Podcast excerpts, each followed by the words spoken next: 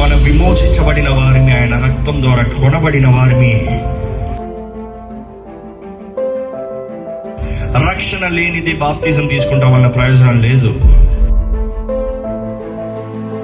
రక్షణ అనేది దేవుడు జరిగించిన కార్యం, యేసు ప్రభు శిలువలో జరిగించిన కార్యం, విమోచన కార్యం.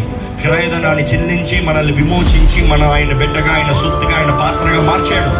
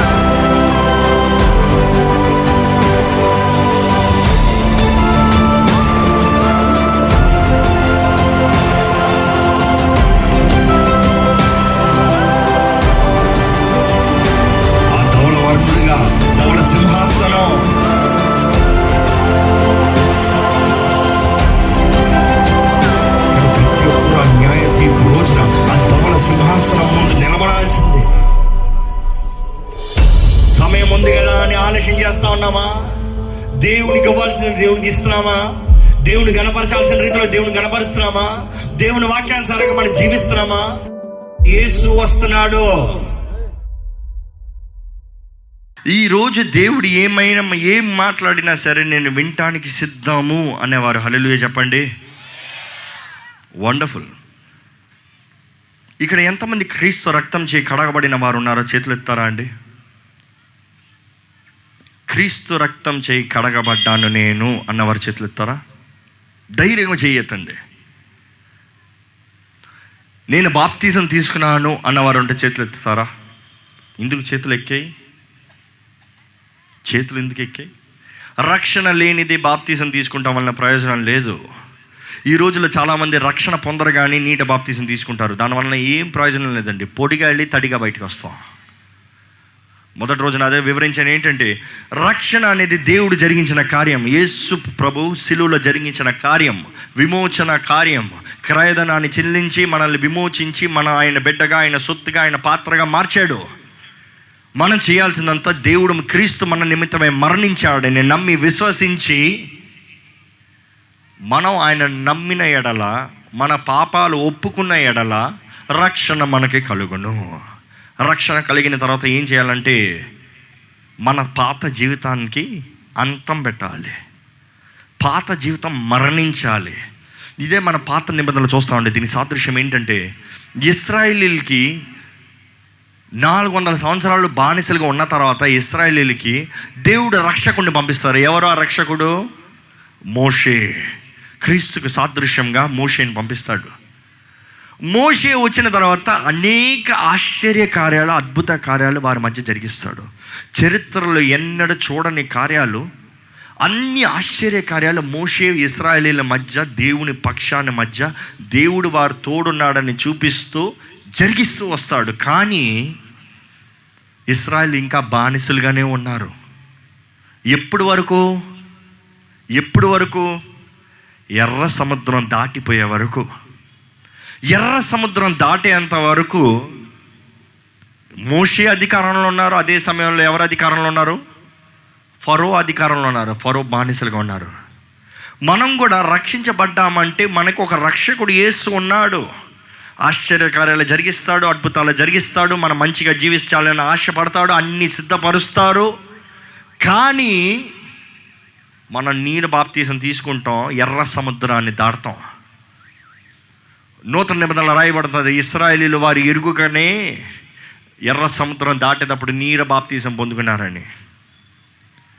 మనం కూడా బాప్తీసం తీసుకుంటానికి సాదృశ్యం ఏంటంటే, అంతవరకు అపవాదికి మన జీవితం పైన అధికారం ఉండొచ్చు, కానీ ఎప్పుడైతే ఎర్ర సముద్రాన్ని దాటుతామో అందరూ దాంట్లోకి అడుగు పెట్టచ్చేమో, కానీ అందరూ దాంట్లోంచి బయటికి రారు. దేవుని ద్వారా విమోచించబడిన వారు మాత్రమే బయటకు వస్తారు. అపవాది వాడి కార్యాలన్నీ దాంట్లోనే కొట్టుకుని పోతాయి. గతం, పాత జీవితం అంతా కొట్టుకుని పోతుంది. ఇంకా తిరిగి చూస్తానికి ఎవరు మిగలరు అనుకుని చూడండి. ఇశ్రాయేలీయులు మాత్రం ఫరో సైన్యం ఆ ఎర్ర సముద్రంలో కొట్టుకుపోతాం వారు చూడలేదు.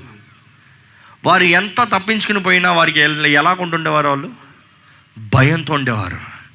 ఎప్పటికైనా వస్తాడేమో ఫరో, ఎప్పటికైనా తరుముతాడేమో, ఎప్పటికైనా ఎంటాడతాడేమో, జాగ్రత్త జాగ్రత్త జాగ్రత్త అని భయంతో ఉండేవారు.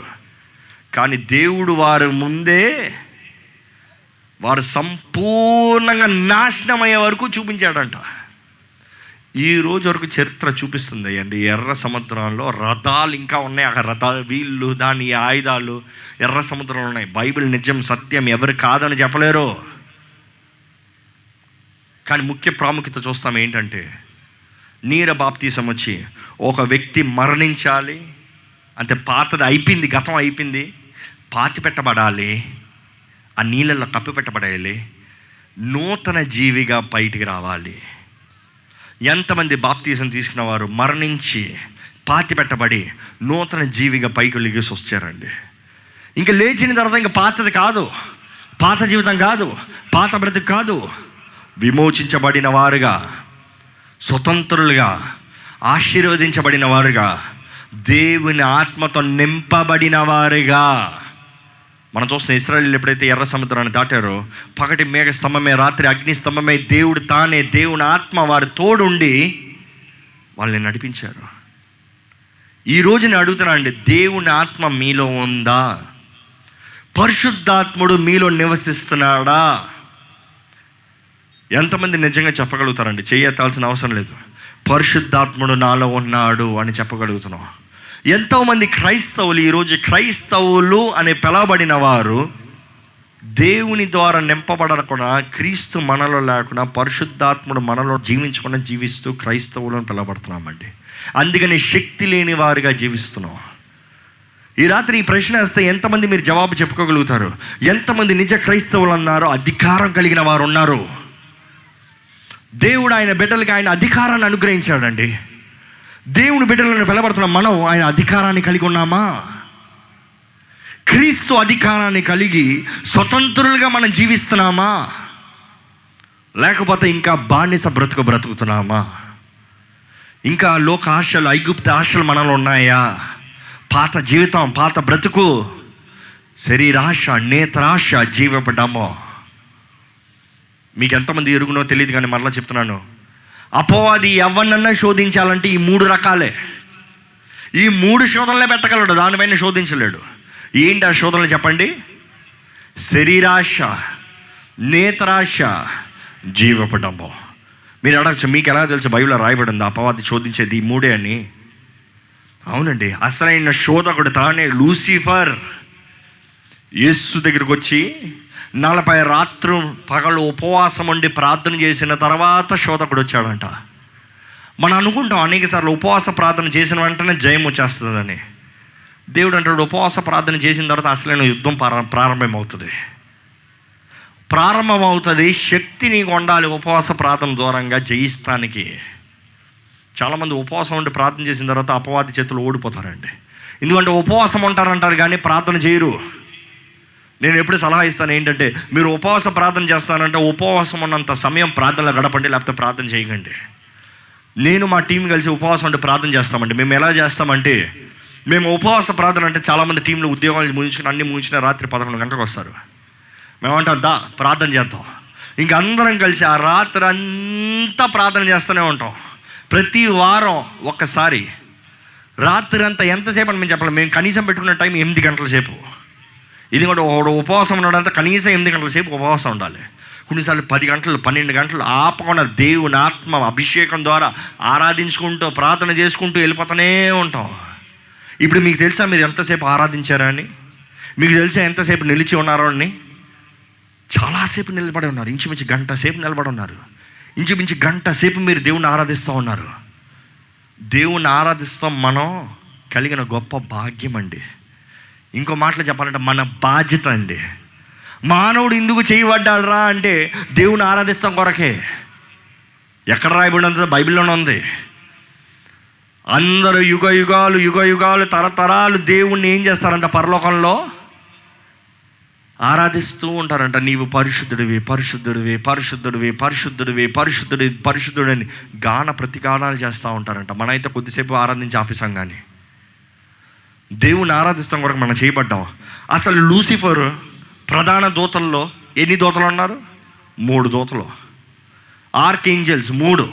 ఒకటి లూసిఫర్, 2వది గాబ్రియల్, 3వది మికాయేలు. లూసిఫర్ పని ఏంటి? ఆరాధన నడిపించేవాడు, దేవుని సన్నిధిలో దేవుని మహిమ ముందు నిలిచేవాడు.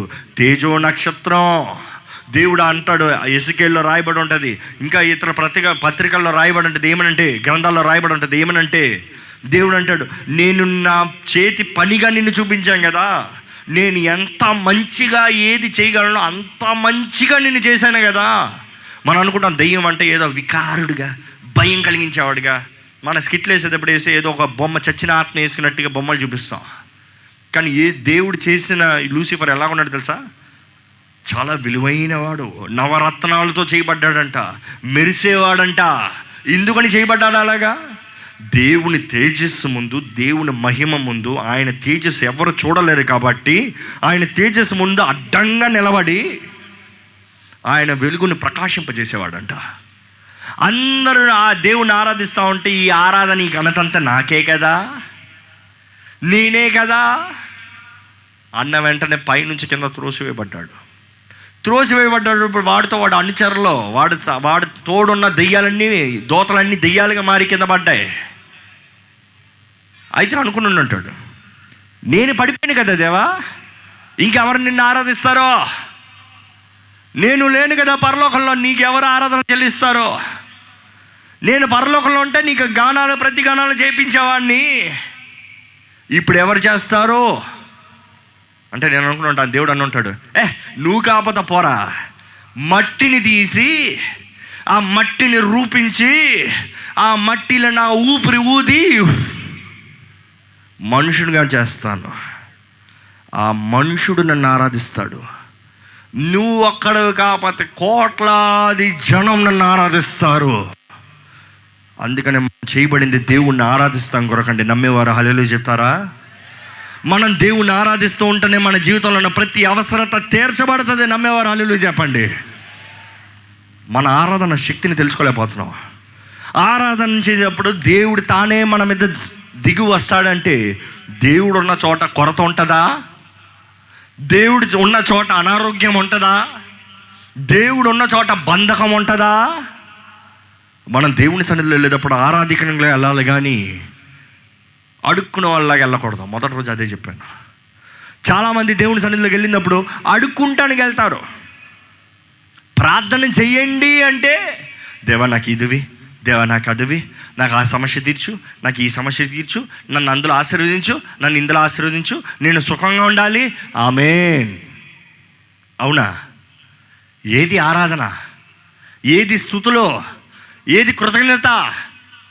ఇవన్నీ లేకుండా ఎత్తింది అడుక్కుంటా ఉంటే దేవుడు ఇస్తాడా అండి? రోషం కలిగిన దేవుడు అండి, పౌరుషం కలిగిన దేవుడు అండి. ఆయన ఆరాధించే వాళ్ళని ఆస్తికర్తలుగా చేస్తాడని, కానీ ఆయనకు ఇవ్వాల్సింది ఆయనకు ఇవ్వకుండా ఆయన దగ్గర నుంచి దోచుకోదామని చూస్తున్నారు చూడండి.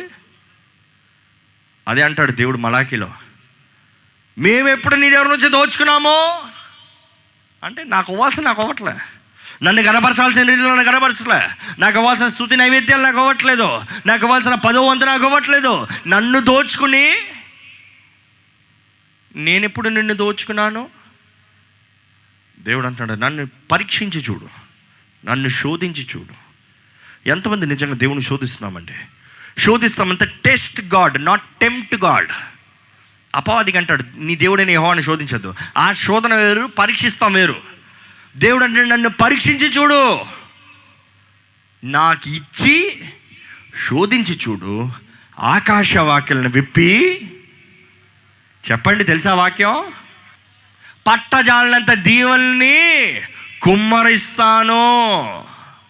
నిజంగా నమ్మితే చేస్తామండి, నిజంగా నమ్ముకుంటే పొందుకుంటామండి. దేవుడు అంటున్నాడు, నేను ఏమన్నా చేస్తానికి సిద్ధం మీ జీవితంలో, కానీ మీకు విశ్వాసం అంటే ఉందా? విశ్వాసం. ఇక్కడ ఉన్న ప్రతి ఒక్కరూ దేవుని ద్వారా కోరుకోబడిన వారండి. నమ్మేవారు హల్లెలూయా చెప్పండి. ఇక్కడున్న ప్రతి ఒక్కరిలో దేవుడు ఏదో ఒక మంచి ప్రణాళిక కలిగి గొప్ప కార్యాన్ని జరిగించాలని ఆశపడుతున్నాడండి. నమ్మేవారు హల్లెలూయా చెప్పండి.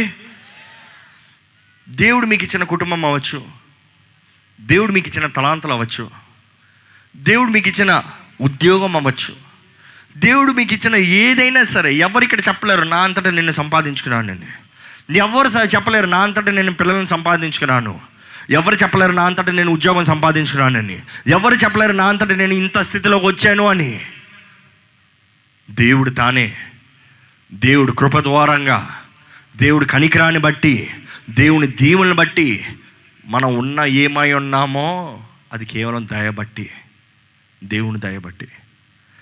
దయచేసి బైబిల్ చెప్తామండి. మత్తయి సువార్త 24:44-46 వరకు మొదటిగా చదువుతారా? ఇక్కడ మనం చూస్తాం, యేసు ప్రభు పరలోకం గురించి, ఆయన రాకడ గురించి ఎప్పుడు వాక్యంలో మాట్లాడినా ఆయన ఉపమానాల రీతిగా మాట్లాడేవాడు. ఎందుకంటే అప్పటికి దేవుని ఆత్మ ఇంకా మనుషులపైకి దిగి రాలేదు, ఆయన వాక్యం వివరిస్తానికి పరిశుద్ధాత్ముడు అభిషేకం లేదు. కానీ ఎప్పుడైతే యేసు ఎత్తుపడ్డాడో, పరిశుద్ధాత్ముడు దిగి వచ్చాడో ఆ మనుషుడిపైకి, ఆత్మ కార్యాలు ఎప్పుడు జరుగుతాం ప్రారంభించిందో, ఆత్మ వరాల ద్వారంగా వాక్యాన్ని విభజించేవారు. The word of knowledge, the word of wisdom, ఆత్మవరాల వరాలు దేవుడు అది అనుగ్రహించినప్పుడు అప్పుడు మనుషుడికి అర్థం చేసుకోగలిగాడు. అందుకని యేసుప్రభు అనేకసార్లు ఉపమానాలు చెప్పినప్పుడు చెవులు ఉన్నవారు వినుగాక అంటే, అక్కడ ఉన్నవారు చెవులు లేవా అంటే వినలేదా అంటే, ఆత్మలో అర్థం చేసుకున్నవారు గ్రహించుకుందరుగాక. ఈ ఉపమానం చదువుదామండి. మీరనుకున్న గడియలో మనుష్య కుమారుడు వచ్చును గనుకనే మీరును సిద్ధముగా ఉండుడి. మీరు అనుకోని గడియలో ఎవరొస్తారు? మనుష్య కుమారుడు. ఈరోజు ఆలయాల్లో బోధించే టఫ్ టాపిక్ ఏంటంటే ఇదేనండి. దేవుడు వస్తున్నాడు అంటే మనుషులు ఇంక వేరేం లేదా చెప్తానికి? ఏదో ఎలాగ ఆశీర్వదించబడాలి సూత్రాలు చెప్తా బాగుంటుంది కదా, ఎలా దీవించబడాలి 5 steps టు ఆశీర్వాదం అని చెప్తా బాగుంటుంది కదా. దేవుడు వస్తాడు అన్న మాట వెంటనే మనుషుడు నొచ్చుకుంటున్నాడు, అబ్బా ఇంటికి వెళ్దాం పదండ్రా, యేసు తప్పక వస్తున్నాడండి. మీ పక్కన వాడితో చెప్పండి, యేసు వస్తున్నాడు, రారాజుగా వస్తున్నాడు జాగ్రత్త, కొదమ సింహంగా వస్తున్నాడు జాగ్రత్త, న్యాయ తీర్పు తీరుస్తానికి వస్తున్నాడు జాగ్రత్త. యేసు ప్రభు చెప్తున్నాడండి, ఆయన రాకడ గురించి ఉపమానం చెప్తున్నాడు వినండి. యజమానుడు తన ఇంటి వారికి తగిన వేళ అన్నము పెట్టుటకు వారిపైన ఉంచిన నమ్మకమైన వాడును బుద్ధిమంతుడైన దాసుడెవడు? ఆగండి. యజమాని దేనిపైకి?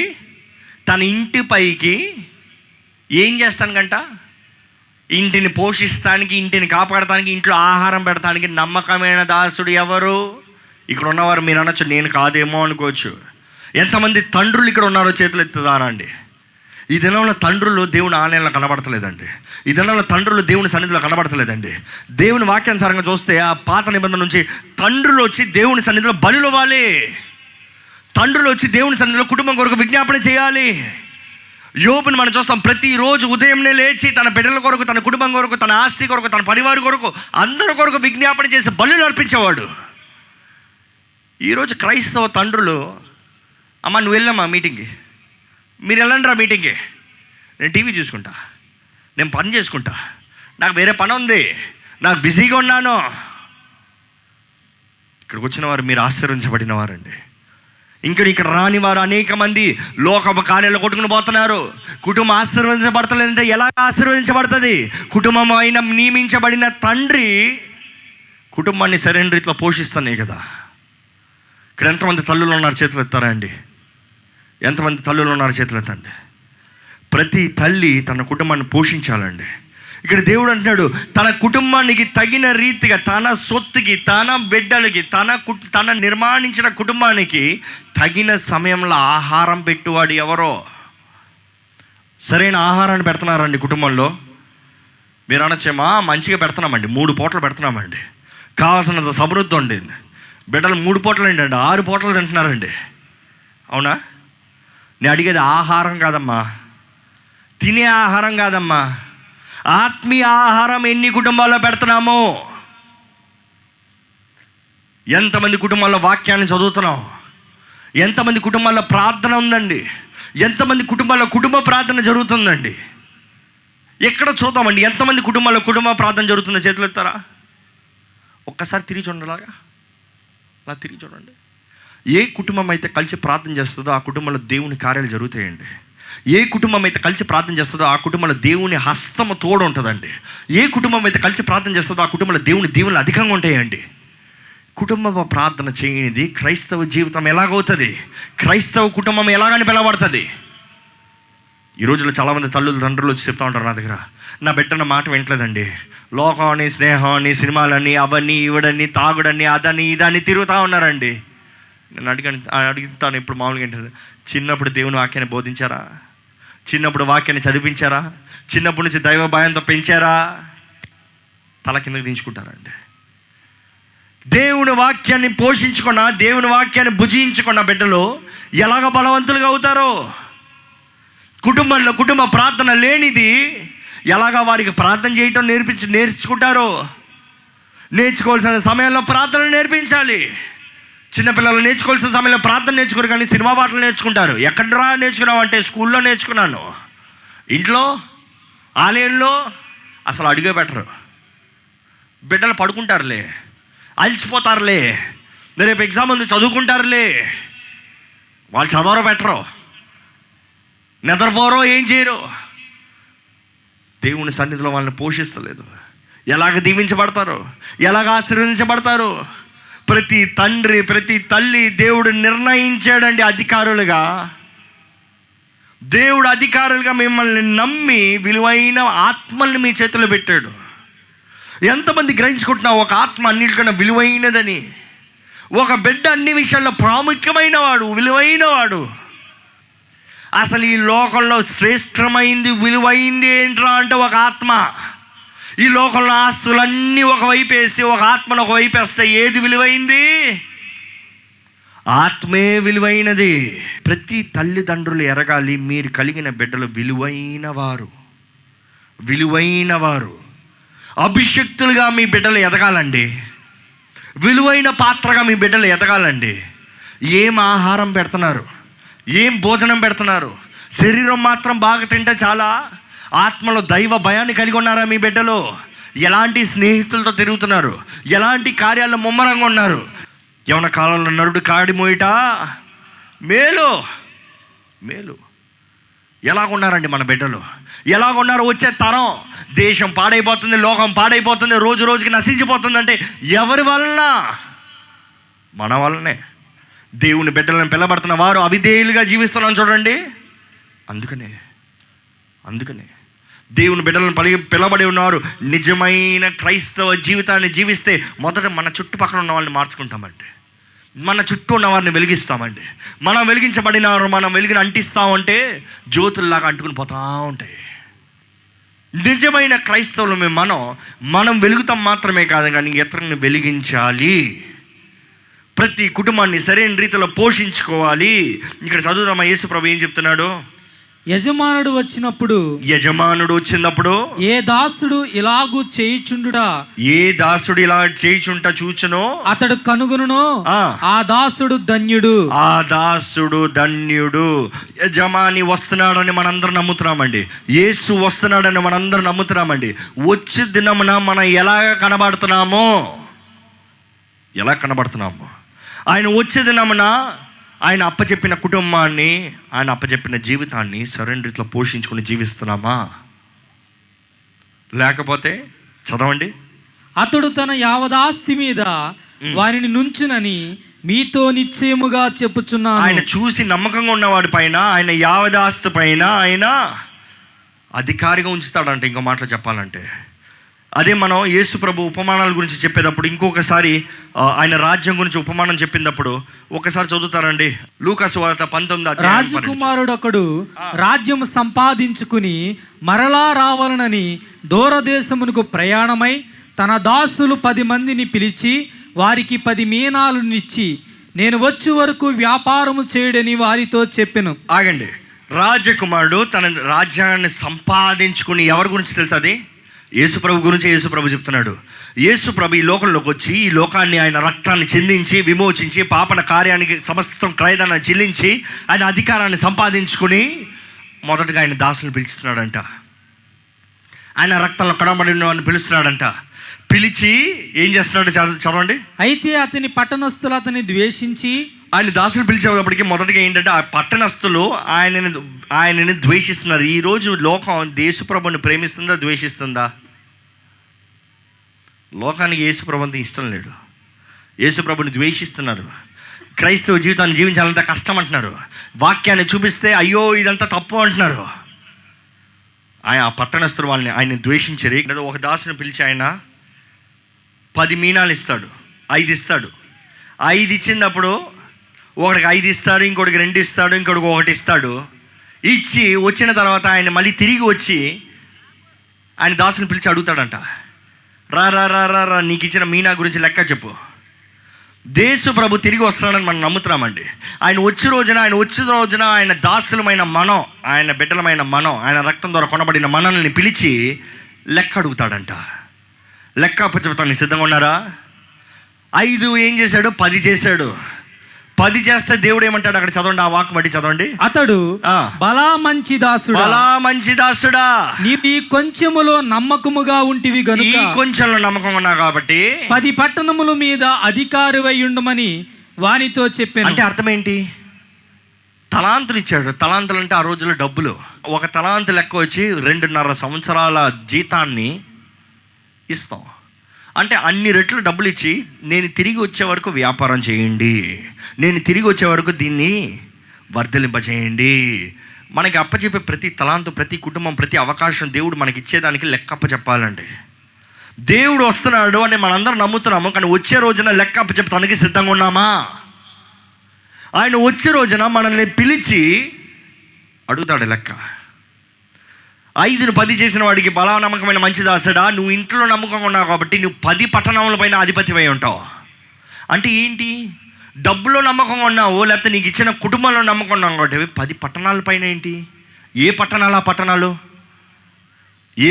పట్టణాలు తెలుసా? న్యాయ తీర్పు తర్వాత నూతన ఆకాశం, నూతన భూమి, 1000 ఏళ్ళ పరిపాలన, దాంట్లో ఉన్నత స్థానంలో ఉండాలని దేవుడు ఆశపడుతున్నాడు. ఈ జీవితం జీవించేది ఎందుకు అనుకుంటున్నారు? అక్కడ ఉన్నత స్థానాన్ని సంపాదించుకుంటానికి. ఈ లోకంలో ఏం సంపాదించుకున్నా ప్రయోజనం లేదండి. మరణించినప్పుడు ఏది మనం తీసుకుని వెళ్ళలేము. మనం మరణించినప్పుడు ఏది మన తోడు రాదు. ఈ లోకం వరకు రాత్రి పగల కష్టపడుతున్నాం. ఆస్తులు సంపాదించుకోవడానికి, డబ్బు సంపాదించుకోవడానికి, పేరు ప్రఖ్యాతలు సంపాదించుకోవడానికి మనుషుడు ఆశ అంతా అదే. కానీ పరలోకంలో మీరు ఏంటి సంపాదించుకున్నారు? పరలోకంలో మీరు ఏంటి అది కలిగి ఉన్నారు? పరలోకంలో ఏంటి అది దేవుడి దగ్గర నుంచి మీకు పొందుకోవడానికి సిద్ధంగా ఉన్నారు? ఇక్కడ ఉన్నదప్పుడు నమ్మకం ఉంటే అక్కడ ఉన్నత స్థానంలో ఉంటాం. మరలా ఇప్పుడు ఇదేలాగా అన్ని దాసులు పిలిచేటప్పుడు మూడోవాడు వచ్చినప్పుడు మూడోవాడు ఏమంటాడంటే, దేవా నీ గురించి నాకు బాగా తెలుసు, నువ్వు విత్తన దాన్ని కోయివాడువో, నువ్వు కఠినుడవో. అందరికి తెలుసు అండి, దేవుడు రాకడ వచ్చేటప్పుడు దేవుడు కఠినుడుగా ఉంటాడని తెలుసు కదా. అక్కడ కృప ఉండదు. ఇంకా ఇప్పుడు కృపాకాలంలో ఉన్నాం. కృపాకాలంలో ఉండి చదివిని పరిచిపోతే ఆ రోజు ఇంకా కృప లేదు. దేవుడు న్యాయ తీర్పు ముందు ఆయన అడిగిన దానికి లెక్క అప్పచెప్పాల్సిందే. ఆ సమయంలో చూస్తాం మనం, నువ్వు కఠినుడు నాకు తెలుసయ్యా, అందుకని నువ్వు ఇచ్చిన మైనా ఏం చేశాను, నేను పాడు చేశాను అన్నాడా? పాడు చేశాడా? లేదు. భద్రంగా గొంత తొవ్వి మట్ల భూమిలో దాచిపెట్టాడంట. ఈ రోజు నేను అడుగుతున్నానండి, ఈ మాట చెప్పినాడంటే మీరు అనుకోవచ్చు అయ్యో పాపం అనుకోవచ్చు. అయితే మీరేం చేస్తున్నారు? దేవుడు మీకు ఇచ్చిన తలాంతు, దేవుడు మీకు ఇచ్చిన కుటుంబం, దేవుడు మీకు ఇచ్చిన అవకాశాలు, దేవుడు మీకు ఇచ్చిన వరాలు, దేవుడు మీ జీవితంలో అనుగ్రహించినవి మీరు సంపాదించుకుంది కాదు. దేవుడిచ్చిన వరము, దేవుడిచ్చిన తలాంతు దేవునిది. దేవుడు అంటాడు నేను తిరిగి వచ్చేంత వరకు మీరు వ్యాపారం చేయుడి అని. అంటే వ్యాపారం చేయుడు అంటే నువ్వు డబ్బు సంపాదించుకున్నా కదా, ఉన్నదాన్ని అభివృద్ధి పరచు. ఏం చేస్తున్నారు? ఈ ఒకటిలాగా వచ్చి నువ్వు కఠినస్తుడు నాకు తెలుసు, నువ్వు విత్తనాన్ని కోయివాడు అని నాకు తెలుసు, అందుకనే భద్రంగా దాచి ఉంచాను పాడు చేయకుండా అని చెప్తారా? నువ్వు ఇచ్చిన కుటుంబాన్ని భద్రంగా ఉంచానయ్యా, పాడు చేయలేదయ్యా, మంచి పనిగా చేశాడు అనుకుంటున్నాం మనం. కానీ దేవుడు అంటాడు చెడ్డ దాసుడా, వాడి దగ్గర ఉన్నది కూడా తీసుకెళ్ళి 10 ఉన్న దగ్గర ఉండి కలిగిన వాడికి ఇంకా అనుగ్రహించబడుతుంది. ఎవడైతే కరెక్ట్గా వాడుతున్నాడో వాడికి ఇంకా అనుగ్రహించబడుతుంది. ఉన్నదాన్ని దాచిపెట్టే వాడి దగ్గరికి ఉన్నది కూడా తీసివేయబడుతుంది. ఎంతమంది మన జీవితాలు దేవునికి లెక్కప్ప చెప్పాలని జీవిస్తున్నామండి. క్రైస్తవులమే పిలవబడిన వెంటనే, క్రీస్తు రక్తంలో కడగబడిన వారిని అన్న వెంటనే మనం అనుకునేది ఏంటి తెలుసా? అన్ని విషయాల్లో ఆశీర్వాదం. దేవుడు అంటున్నాడు ఆశీర్వాదం నువ్వు సంపాదించుకోవాలి, నువ్వు కలిగించుకోవాలి, నువ్వు ఉన్నదాన్ని అభివృద్ధి చేసుకోవాలి. నేను నీకు ఆల్రెడీ ఇచ్చాను. ఎవ్వరు ఇక్కడ చెప్పలేరండి నాకు తలాంతులు లేవు అని ఎవ్వరు చెప్పలేరు. దేవుడు కనీసం ఎన్ని ఇస్తాడంట? 1. మీ జీవితంలో ఏదైనా 1 దేవుడు ఇస్తాడండి మీరు వర్ధిల్లటానికి. విధవరాలు బుడ్లు ఏముంది? కొంచెం నూనె, కొంచెం పిండి. ఇంకా ఆ విధవరాలు, ఇంకొక విధవరాలు చూస్తాం, భర్త మరణిస్తాడు అప్పులు చేసి, ఆమె దగ్గర ఏముంది? కొంచెం నూనె ఉంది. ఏదైనా 1 దేవుడిచ్చుంటాడు మీరు వర్ధిల్లటానికి. ఈరోజు అడుగుతానండి దేవుని నామంలో, దేవుని రాకడ తొందరలో ఉంది. దేవుడు వచ్చే రోజున లెక్కప్ప చెప్తానికి మీరు సిద్ధముగా ఉన్నారా? దేవుని న్యాయ తీర్పు అతి త్వరలో ఉంది. ఈ రోజుల సంఘానికి ఇష్టం లేదండి వినటానికి. ఈరోజు మానవుడికి ఇష్టం లేదు యేసు వస్తున్నాడు అన్న మాట వినటానికి. ఈ తరం అంట ఇంతవరకు ఉన్న తరాల్లో క్రీస్తు వస్తున్నాడు అన్న బోధ విన్న తరం ఈ తరమే చాలా తక్కువ అంట తెలుసా? ఈ రోజులు ఎక్కడ చూసిన ఆశీర్వాదం ఆశీర్వాదం ఆశీర్వాదం, సమృద్ధి సమృద్ధి సమృద్ధి, సమాధానం సమాధానం సమాధానాన్ని బోధిస్తున్నారు. దేవుని వాక్యం సెలవిస్తున్నారు సమాధానం లేనప్పుడు సమాధానం సమాధానాన్ని బోధిస్తున్నారు. నా ఉగ్రత వస్తుంది, జాగ్రత్త. దేవుని ఉగ్రత వస్తుందండి. అతి త్వరలో యేసయ్య వస్తున్నాడండి. మేఘాసీనుడిగా వస్తున్నాడండి. ఆయన దొంగ వచ్చే వల్లనే వస్తాడు అంటే మనం అనుకుంటాం రహస్యంగా వస్తాడని. కాదు, దొంగ ఏ గడియలో వస్తాడో ఎరుగడం. దొంగ ఎప్పుడు వస్తున్నాడో ఎరిగితే మనం రెడీగా ఉంటాం పట్టుకుంటానికి. అలాగా దేవుడు ఎప్పుడు వస్తారో ఎవ్వరూ ఎరుగము, కానీ ఆయన తప్పక వస్తున్నాడు. రహస్యంగా రాడు, కానీ బోర దొడలతో, మహామహిమ ప్రభావంతో గొప్ప దేవుడు వస్తాడు. ఆయన వచ్చేటప్పుడు, రథాలతో వచ్చేటప్పుడు ప్రతి ఒక్కరూ ఆయన వైపు చూసి రొమ్ములు కొట్టుకుంటారంట. కానీ ఆయన యందు విశ్వసించిన వారు ఆయనతో పాటు ఎత్తబడతారు. ఎంతమంది ఎత్తబడేవారు కూడా సిద్ధంగా ఉన్నామండి. యేసు వస్తున్నాడండి, తప్పకుండా వస్తున్నాడు. మీరు బ్రతికి ఉన్నప్పుడు వస్తున్నాడో, మీరు మరణించిన తర్వాత వస్తున్నాడో లెక్కలేదు, కానీ ఆయన తప్పక వస్తున్నాడు. కానీ ఒకటి గుర్తుపెట్టుకోండి, మీరు బ్రతికి ఉన్నప్పుడు వచ్చినా, మీరు మరణించిన తర్వాత వచ్చినా కూడా మీ దేహంతో జరిగించే ప్రతి దానికి లెక్క అప్పచెప్పవలను. సిద్ధమా? ఇంకా పాపపు కార్యాల్లో, లోకపు కార్యాల్లో, సొంత కార్యాల్లో స్వార్థ పరులుగా సుఖిస్తూ అనుభవిస్తూ ఇంకోటి నశించిపోతా కూడా సరేలే అనుకుంటూ ఉన్నారా? దేవుని ఉంది లెక్క అప్పచెప్పాలి. ఆ ధవల వర్ణుడిగా, ధవల సింహాసనం. మనం చూస్తాం ప్రకటన గ్రంథం 20:11-15 వరకు చదువుతారా? దేవుడు అధికారిగా, అధిపతిగా వస్తున్నాడండి. ఆ న్యాయ తీర్పు అతి త్వరలో ఉందండి. మహామహిమ ప్రభావంతో దేవుడు వచ్చేటప్పుడు సిద్ధమా? ఎంతమంది దేవుని సింహాసనాన్ని చూస్తున్నాం? ఆ సింహాసనాన్ని ముందు నిలబడటానికి సిద్ధమై ఉన్నాం. ప్రకటన గ్రంథం 20వ అధ్యాయం 11-15 వరకు చదువుతాం. మరియు ధవళమైన మహాసింహాసనమును దాని యందు ఆసీనుడై ఉన్న యొక్కని చూచి తిని భూమి ఆకాశములు ఆయన సముఖము నుండి పారిపోయెను. ఏమయ్యంట? భూమి ఆకాశము ఆయన సమూహం నుండి పారిపోయే. మనం అనుకోవచ్చు వస్తే నేను చెప్పను లెక్క, నేను రాను ఆయన ముందుకి, నేను తప్పించుకుంటాను. ఎక్కడ తప్పించుకుంటాం? భూమి పారిపోతుంది, ఆకాశం పారిపోతుంది, ఎక్కడికి వెళ్తాం? భూమి అప్పచెప్తాడంట, ఆకాశం అప్పచెప్తాడంట. ప్రతి ఒక్కరిని ఆయన న్యాయపీఠం ముందు నిలబెడతారు. ఈ మాట వినటానికి కఠినంగా ఉంటుందండి, కానీ ఆ రోజున దేవుని ముందు లెక్క అప్పచెప్తానికి మనం సిద్ధముగా ఉన్నామా? చదవండి. వాటికి నిలువ చోటు కనబడకపోయేను, మరియు గొప్పవారమి కొద్దివారేమి. దాంట్లో ఏంటి? గొప్పవారని కొద్దివారని తేడా లేదు. చదవండి. మృతులైన వారందరూ ఆ సింహాసనము ఎదుట నిలువబడి ఉండుట చూచి తిని అప్పుడు గ్రంథములు విప్పబడెను. మరియు జీవ గ్రంథమును వేరొక గ్రంథము విప్పబడెను. ఏంటి? మన దేహంతో జరిగించిన ప్రతి కార్యాలు ఏం రాయబడిందో దేవుని గ్రంథాల్లో రాయబడి ఉన్నాయండి.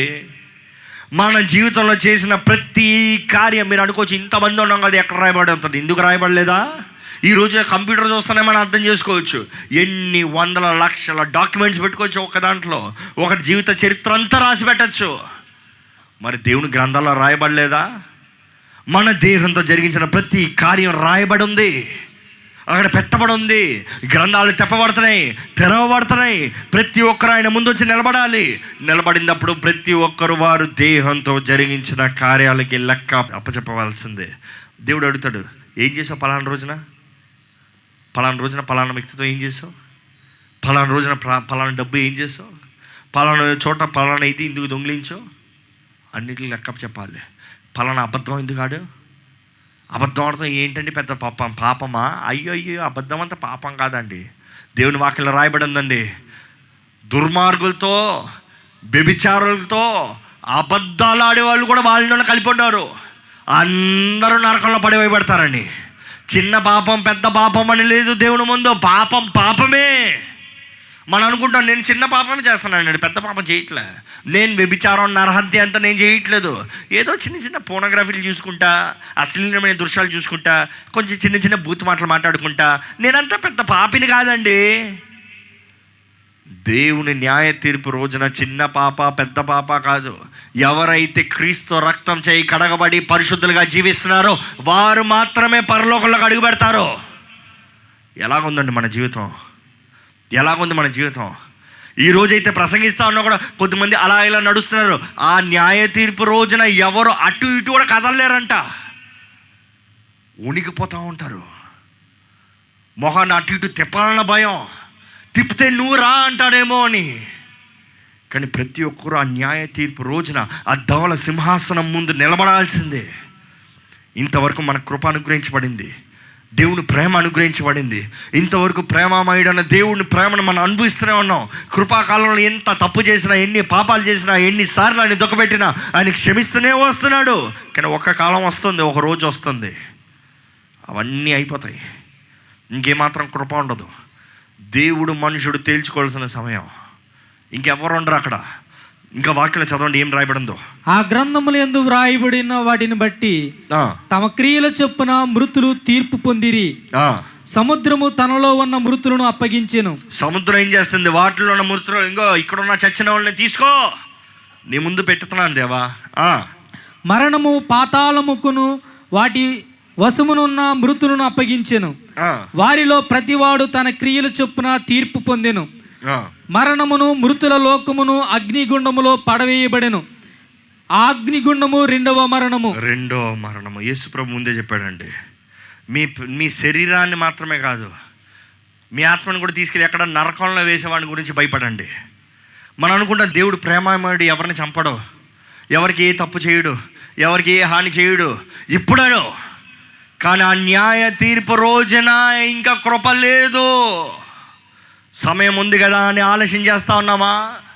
దేవునికి ఇవ్వాల్సిన దేవునికి ఇస్తున్నామా? దేవుని గణపరచాల్సిన రీతిలో దేవుని గణపరుస్తున్నామా? దేవుని వాక్యానుసారంగా మనం జీవిస్తున్నామా? ప్రతిరోజు నూతన అవకాశాన్ని దేవుడు కలుగజేస్తున్నాడు, కృపను మనకు అనుగ్రహిస్తున్నాడు, మన చేతకాని పరిస్థితుల్లో మనకు అనుగ్రహిస్తున్నాడు. మనం అనుకుంటున్న ఆజ్ఞలు బట్టి జీవిద్దామని, ఆజ్ఞల ద్వారా ఎవరు జీవించలేరండి, ఆజ్ఞల ద్వారా మనుషుడు జీవించలేరని దేవుడికి ముందే తెలుసు. అది నేను చెప్పాను ఏంటంటే, ఆజ్ఞలు మనుషుడు పొందుకుని వచ్చేటప్పటికే, అంటే మోషేకి దేవుడు ఆజ్ఞలు ఇచ్చి ఆజ్ఞలు మనుషుడి దగ్గర అందించేటప్పటికే ఆది అతిక్రమం చేశాడు. నేను తప్ప నీకొక వేరే దేవుడు ఉండకూడదు, వేరే ఒకడు ఉండకూడదంటే, వేరే దేవుడు ఉండకూడదంటే వచ్చేటప్పటికే విగ్రహాన్ని దూడం చేసుకుని, నీవే మమ్మల్ని రక్షించావు, నువ్వేమో రక్షకుడివి అని నగ్నంగా బొమ్మ చుట్టూ డాన్సులు వేసుకుంటా ఉన్నారంట, నాట్యం వేసుకుంటా ఉన్నారంట. మోషేకి చూసి కోపం వచ్చి ఏం చేశాడు, పతాకం తీసి కొట్టాడు. ఆ పలకల్ని కొట్టినప్పుడు అందరు కాల్చబడి చంపబడ్డారు. అక్కడ ఎవరు యెహోవా దేవుని నమ్ముతున్నారో పక్కకు రండి, ఎవరో ఈ దూడ మిమ్మల్ని రక్షించిన నిలబడండి అంటే నిలబడ్డారు. వాళ్ళు అక్కడే హతం చేయబడ్డారు. కానీ మనం చూస్తాం ఆజ్ఞల ద్వారా చేయలేరు కాబట్టి, ఆ ఆజ్ఞలు క్రీస్తులో పరిపూర్ణమయ్యి, క్రీస్తు పరిపూర్ణంగా ఆజ్ఞలు తగినట్టుగా జీవించి, క్రీస్తు మాత్రమే జీవించాడు, ఇంకెవరు లేదు. ఎవరైనా ఆజ్ఞలు తగినట్టుగా జీవిస్తున్నాడంటే అబద్ధికుడు. ఈరోజు మన కృప అనుగ్రహించబడిందంటే ఆజ్ఞలు క్రీస్తులో సంపూర్ణమయ్యి, క్రీస్తు రక్తంలో మనకు అప్పిపెట్టబడినప్పుడు ప్రతి పాపం, ప్రతి దోషం, ప్రతి శాపం, ప్రతి మురికి కడగబడుతుంది. ఇది వివరించాలంటే ఎలా ఉంటుందంటే, ఒక మురికి వ్యక్తిని తీసుకొచ్చి మంచి సబ్బు వేసి కడుగుతే ఏమవుతుంది? ఆ మురికి వదిలిపోతుంది. ఓరక నీళ్ళు వేసుకుంటే మురిగిపోతుందా, గబ్బుపోతుందా? దేవుడు అంటాడు ఆ రక్తం చాలు నిన్ను కడుగుతుంది. ఇంకో మాట చెప్పాలంటే రక్షణ వస్త్రాన్ని ధరింపజేస్తాడు. అంటే తప్పిపోయిన కుమారుడు తిరిగి తండ్రి దగ్గరకు వచ్చినప్పుడు దేవుని వాక్యం చూస్తాం, ఆ తండ్రి ఏం చేశాడంట, ఫైనెస్ట్ గార్మెంట్ ఉన్న దాంట్లో మంచి వస్త్రం, విలువైన వస్త్రం, రక్షణ వస్త్రం సాదృశ్యం తీసుకొచ్చి ఆ కుమారుడి పైన ధరింపజేస్తాడంట. అందుకని దేవుని సన్నిధిలోకి వెళ్ళినప్పుడు, తండ్రి సన్నిధిలోకి వెళ్ళినప్పుడు, యెహోవా సన్నిధిలోకి వెళ్ళినప్పుడు మనం క్రీస్తు రక్తం చే ప్రోక్షించబడతానే అంగీకరించబడతాం. క్రీస్తు రక్తం మన మీద ఉంటేనే మనం ఆయన సన్నిధిలోకి వెళ్ళగలం. అందుకని యేసుప్రభు అన్నాడు, మీరు ప్రార్థన చేయనప్పుడు మీ పేరు మీద పెట్టి చెప్పుకోకండి, నేను రాజప్రకాష్ పాలు చేస్తాను దేవా నువ్వు బదులు అని చెప్తాం కాదు. అందుకని మీరు ప్రార్థన చేసేటప్పుడు ఏంటి, నా పేరు వాడండి అయ్యా, యేసు నామంలో అడిగి వేడుచున్నాను తండ్రి అంటేనే మీకు అనుగ్రహించబడుతుంది. యేసు నామం మనకు అనుగ్రహించబడిందండి, యేసు నామంలో విమోచన అనుగ్రహించబడింది, యేసు నామంలో రక్షణ అనుగ్రహించబడింది. రక్షణ కలిగిన వారు స్వతంత్రులుగా జీవిస్తున్నారా, బానిసలుగా జీవిస్తున్నారా? మనం చూస్తాం. ఇంకా ఏంటంటే ఈ దేవుని సన్నిధిలో నిలబడటానికి అక్కడ యోహాన్ అంటాడు, నేను ఒక తెల్ల కిరీటాన్ని, తెల్ల సింహాసనాన్ని చూశాను, ధవల సింహాసనాన్ని చూశాను. అంటే ఆ గ్రీక్ భాషలో మాట ఏమంటుందంటే, నేను జస్ట్ ఒక సింహాసనాన్ని చూశాను, సర్వాధికారి సింహాసనాన్ని చూశాను. వాటిలో చూస్తే అక్కడ అనేక, ఇంకా అక్కడ వివరాలు చూస్తే అనేక సింహాసనాలు ఉంటాయి. కానీ దేవుని సింహాసనాన్ని చూసేటప్పుడు ఇంకా వేరే ఏమి కనపడదు. అంత ఉన్నతమైన సింహాసనం, అంత బలమైన ఘనమైన సింహాసనం, అంత తేజస్తో నింపబడిన సింహాసనం. మనందరం ఒకరోజు నిలబడబోతున్నామండి. ప్రతి మానవుడు, పుట్టినవాడు, జీవిస్తున్నవాడు, పుట్టబోయేవాడు నిలబడబోతున్నాడు. నిలబడి జీవ గ్రంథాలు తెలవబడితే ప్రతి ఒక్కరూ వారి దేహంతో జరిగించిన కార్యాలకి లెక్కప్ప చెప్పవాలను మనం చూస్తామండి. దేవుని సన్నిధిలో ఎవరు చూసినా కూడా యెషయా రాస్తాడు 6వ అధ్యాయంలో చదవండి. యెషయా 6లో ఆయన హుజియా రాజు చనిపోయిన తర్వాత, అంటే ఆయన కజిన్ అవుతాడు, అంతవరకు ఆయనకి సహాయకుడుగా ఉన్నాడు. రాజు ప్రవక్త కలిసి పనిచేశారు. సడన్గా రాజు చచ్చిపోయాడు. ఏం చేయాలో అర్థం కావట్లేదు. అందరినీ తిట్టుకుంటూ వస్తున్నాడు, నీకు శ్రమ, నీకు శ్రమ, నీకు శ్రమ, నీకు శ్రమ, నీకు శ్రమ అని అందరిని తిట్టుకుంటూ వచ్చి దేవుని సన్నిధిలోకి అడుగు పెడితే దేవుని సన్నిధి ఎలా ఉందో చూడండి, చదవండి. రాజైన ఉజ్జియా మృతి పొందిన సంవత్సరమున అత్యున్నతమైన సింహాసనమందు ప్రభువు ఆసీనుడై ఉండగా నేను చూచితిని. ఆసీనుడై ఉండగా, సింహాసనం పైన, అత్యున్నత సింహాసనం పైన ఆసీనుడై ఉండగా నేను చూచితిని. ఆయన చొక్కా ఈ అంచులు దేవాలయమును నిండుకొనెను, ఆయనకు పైగా శరాపులు నిలిచియుండిరి. మనం చూస్తామండి, ఆయన తేజస్సు, ఆయన మహిమ, ఆయన ప్రభావాన్ని చూసి నేను పాపిని అంతవరకు అయ్యో అయ్యో అయ్యో అయ్యో అని అందరికి చెప్పాడు. అక్కడికి వచ్చి నాకయ్యో. ఎసికేలు చూస్తాడండి దేవుని సింహాసనాన్ని, ఇర్మియా చూస్తాడండి ఈ దేవుని సింహాసనాన్ని. ప్రతి ఒక్కరు ఏదో ఒక సమయంలో దేవుని సింహాసనాన్ని చూడబోతున్నాం. సిద్ధమా? సిద్ధమా? దేవుని సింహాసనం ఆయన అధికారానికి సాదృశ్యం, ఆయన పరిపాలనకి సాదృశ్యం. రోమీలు 14 రాయబడి ఉంటాడంటే దేవుడు న్యాయాధిపతిగా వస్తున్నాడు, న్యాయాధిపతిగా వస్తున్నాడు. ఇంకా న్యాయాధిపతి తీర్పు తీర్చే సింహాసనం అనే మాటకు చూస్తాము. దాని సాదృశ్యం గ్రీకులు ఏమంటాడంటే బేమా అని ఉంటుందండి. నేను ఊహిస్తూ ఉంటాను ఏంటంటే యేసు ప్రభుని తీర్పు తీరుస్తానికి పిలాతు తన సింహాసనం పైన కూర్చుని యేసు ప్రభుని బోన్లో నిలబెట్టి, తన బీమా పైన కూర్చుని యేసు ప్రభుని బోన్లో పెట్టి, నువ్వు అధికారివా, నీకు రాజ్యం ఉందా, నువ్వేం చేయగలవా, నీకు సహాయం నేనేనేయా, నా దగ్గర ఒప్పుకొని నేను సహాయం చేస్తాను అంటాడు. అంటే యేసు ప్రభు ఏమంటాడు, ఈ లోక సంబంధం కాదు నాది. కానీ నేను ఊహిస్తాను ఏంటంటే యేసు ప్రభుని తీర్పు తీర్చినప్పుడు మౌనిగా ఉదవకు తేవబడిన గుర్ర పిల్లలాగా, ఉదించబడతానికి సిద్ధపడిన గుర్ర పిల్లలాగా మౌనిగా నిలబడ్డాడు యేసు ప్రభు.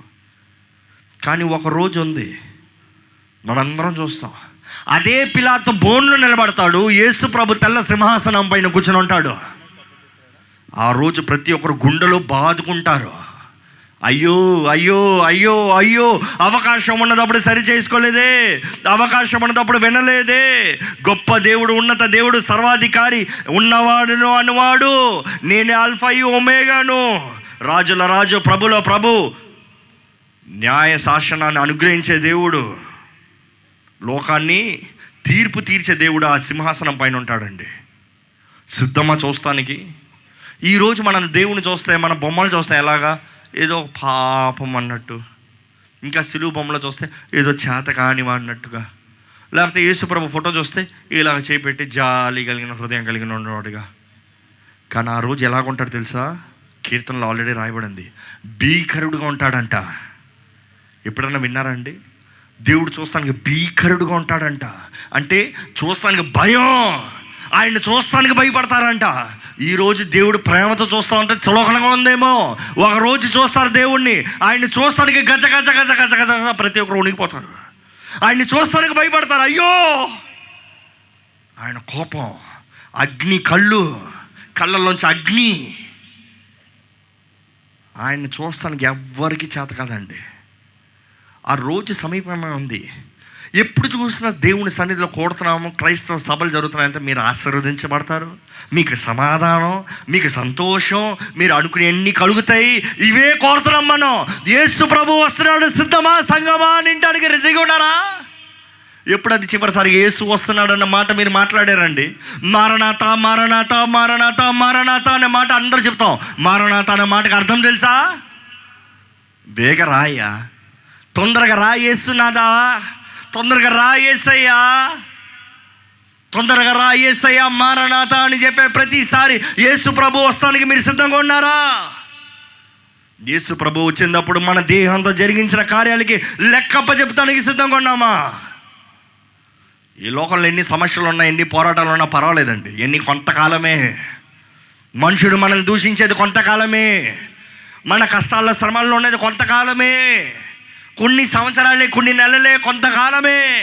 మరణించిన తర్వాత అవి ఏవి మనల్ని వెంటాడో. కానీ యుగ యుగాలు, తరతరాలు జీవిస్తానికి సిద్ధంగా ఉన్నారా? ఈరోజు మనం మరణిస్తే న్యాయ తీర్పు ముందుకు వెళ్తాము, దాని తర్వాత యుగ యుగాలు, తరతరాలు, ఇంకా మరణమే లేదు మనకి. ఆ జీవితం కొరకు సిద్ధపడి ఉన్నారా? లేకపోతే గుండెలు బాదుకునే వారికి ఉంటున్నామా?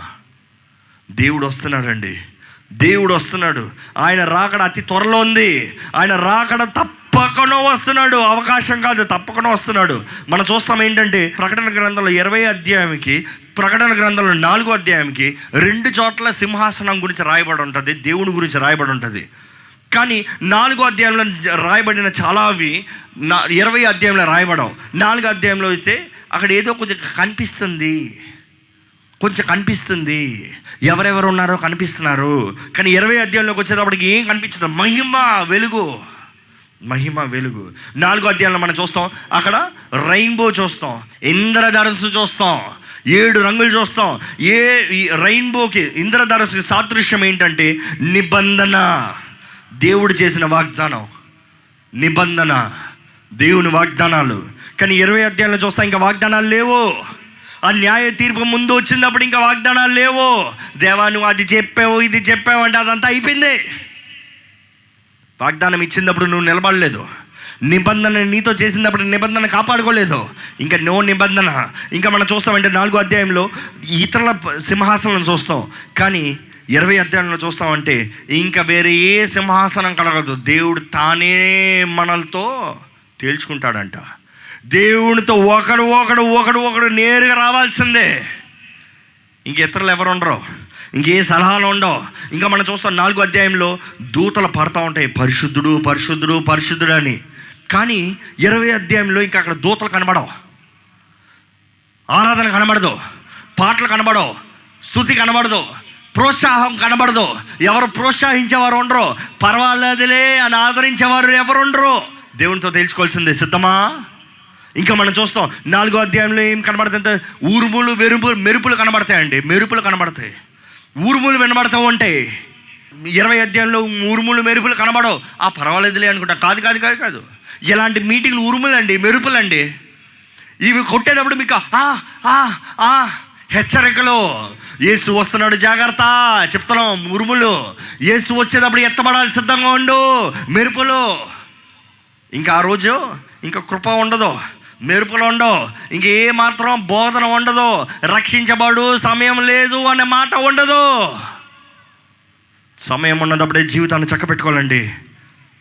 ఎంతోమంది నిబంధన చేయబడిన రక్తాన్ని అవమానపరుస్తున్నాం మనం ఈ రోజుల్లో.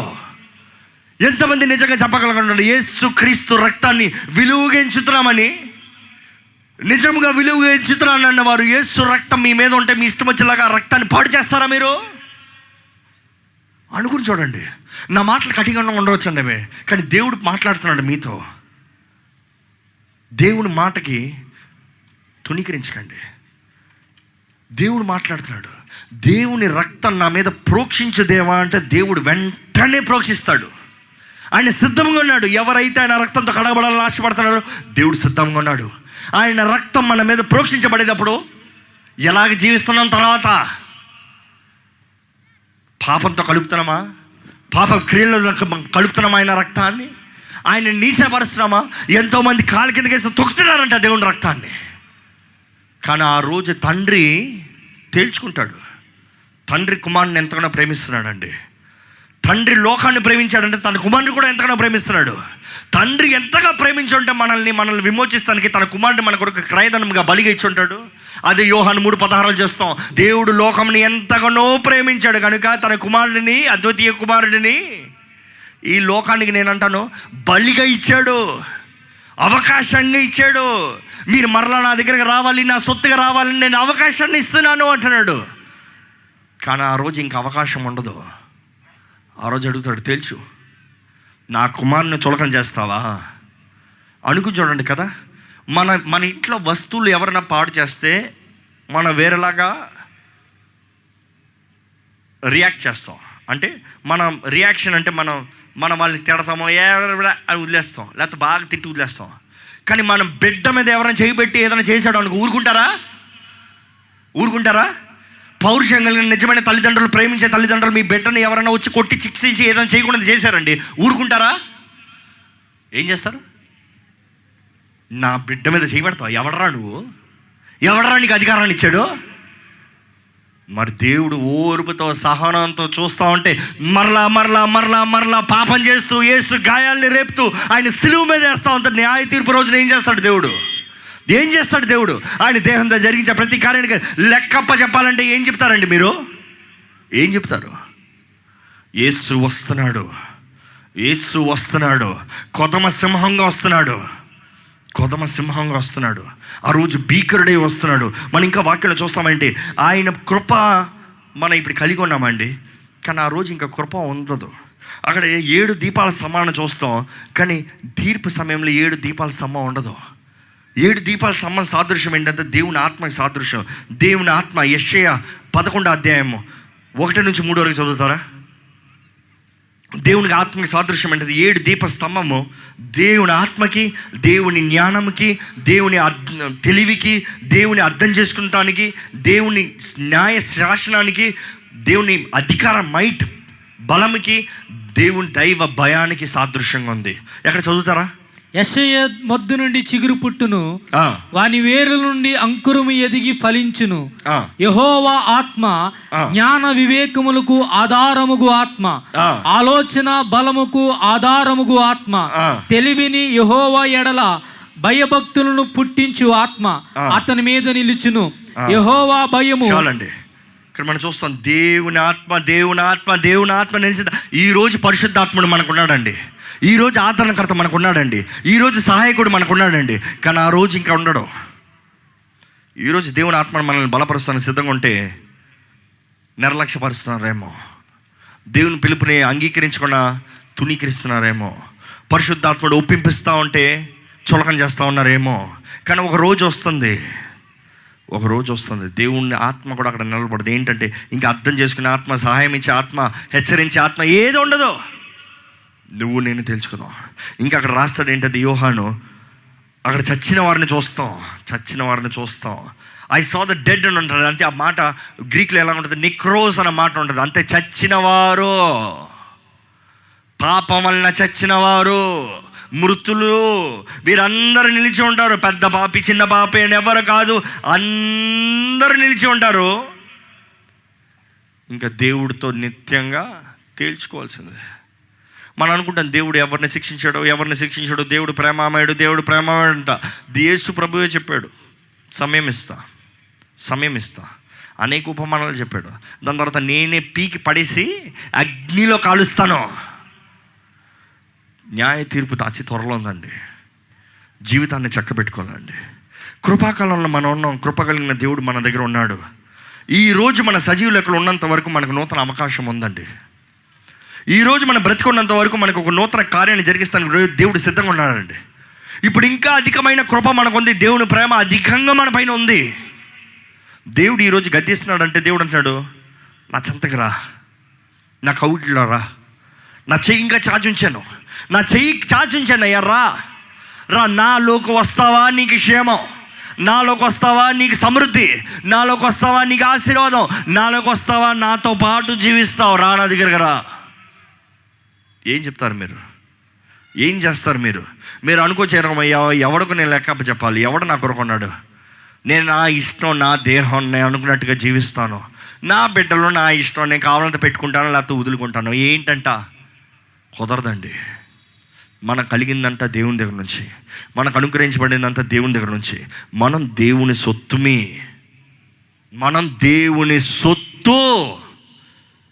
మనం నమ్మినా నమ్మకపోయినా దేవుడు మనల్ని చేసుకున్నాడు. తల్లి గర్భంలో రూపించబడతానికి ముందే మనల్ని ఎరిగిన దేవుడు, మనల్ని చూచిన దేవుడు, ఆయన హస్తంలో మనల్ని రూపించే. ఇందుకొరకు మన ఇష్టానుసారంగా జీవిస్తాం కొరక, పాప భూములో జీవిస్తాం కొరక, పాపలను కొట్టుకుని పోతా అంత ప్రేమమయుడు వచ్చి వద్దయ్యా బయటికి రాయా అంటే పాపలను సుఖిస్తాం కొరక. మంచి ఫలం ఫలించాలని దేవుడు ఆశపడుతున్నాడు అండి. ఫలించే జీవితం మనం కలిగి ఉండాలని ఆశపడుతున్నానండి. ఈ రోజుల్లో అనేక మందికి ఆశ లేదేంటి తెలుసా? ఆత్మఫలం మనలో వర్ధిల్లాలి, ఫలించాలి అన్న మా ఆశే లేదు. ఎంతమందికి ఆత్మఫలం అంతా ఏంటని తెలుసు? అంటే ఈ రోజు క్రైస్తవ సంఘం మౌనంగా ఉంటుంది. దేవుడు అంటున్నాడు, నీకు వరాలు ఉన్నాయా నేను అడగను, కానీ నీవు ఫలిస్తున్నావా అని నేను అడుగుతాను. ఎందుకంటే యేసు ప్రభు అన్నాడు, ఫలించని ప్రతి కొమ్మని ఏం చేస్తాడు? నరికి వేస్తాను. యేసుప్రభు చెప్పిన మాట్లాడండి. ఆత్మఫలం అంటే ఏంటి? చదువుతారా? గలతీలు 5:22 నుంచి 23 వరకు. అయితే ఆత్మఫలము జాగ్రత్తగా వినండి. అది ఆత్మఫలము, ఫలాలు కాదు. చాలామంది ఫలాలు అనుకుంటారు, ఫలాలు కాదు, ఫలము ఒకటే. ఒకే ఫలంలో వివిధ భాగాలు ఉంటాయి. ఏంటవి? ప్రేమ. అందరూ చెప్పాలి. ఏంటి? ప్రేమ, సంతోషము, సమాధానము, దీర్ఘశాంతము, దయాళత్వము, మంచితనము, విశ్వాసము, సాత్వికము, ఆశానిగ్రహము. ఉందా అండి? దేవుడు అంటున్నాడు మీలో ఉండాల్సిందే. ఏంటి ఉండాలంట? ప్రేమ, సంతోషం, సమాధానం, దీర్ఘశాంతం, దయాలత్వం, ఆశానిగ్రహం, మంచితనం, ఇంకేంటి? విశ్వాసం. వీళ్ళు ఉండాల్సిందే. ఉందా? ఫలిస్తున్నారా? దేవుడు అంటున్నాడు, ఫలించని ప్రతి కొమ్మని నరికివేస్తాను. ఫలించేవారిగా మనం జీవించాలండి.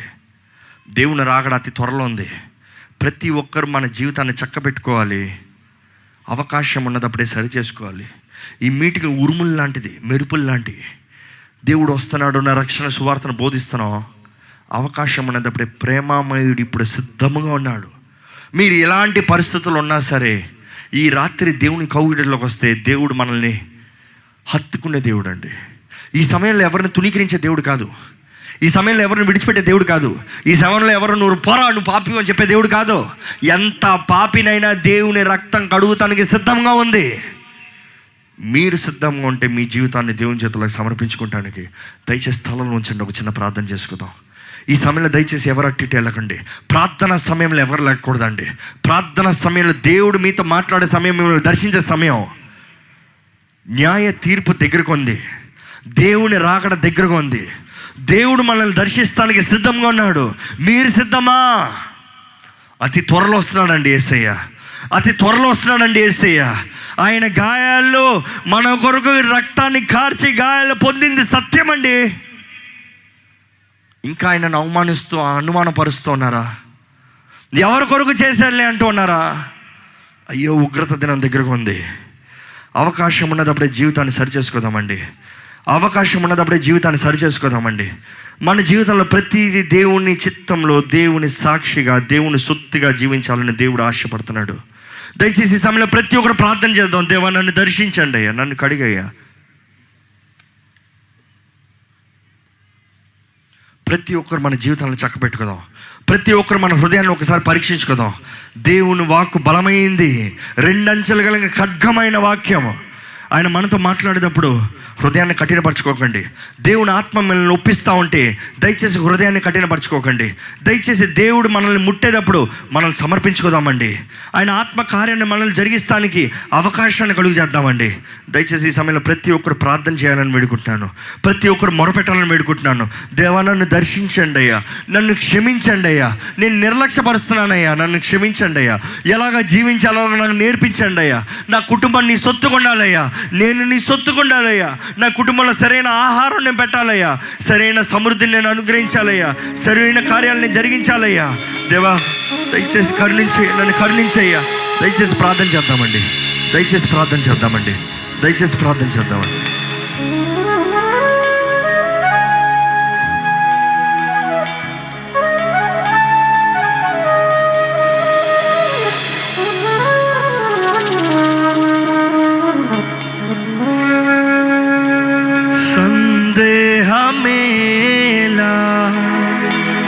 సంశయమదేలా ప్రభుయేసు గాయములను పరికించి చూడు, గాయాలలో నీ వేలు తాకించి చూడు. సందేహమేలా సంశయమదేలా ప్రభు యేసు గాయములను పరికించి చూడు, గాయాలలో నీ వేలు తాకించి చూడు.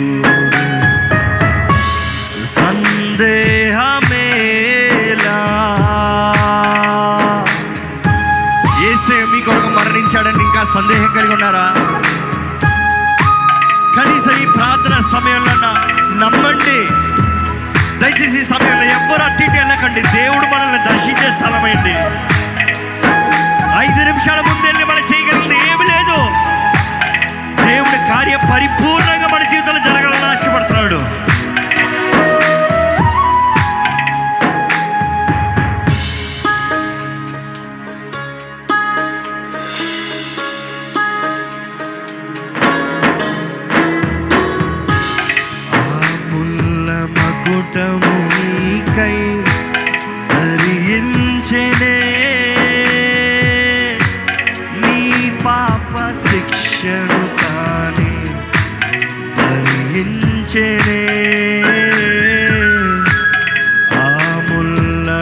ముకుటము నీకై ధరించెనే, నీ పాప శిక్షను తానే భరించెనే.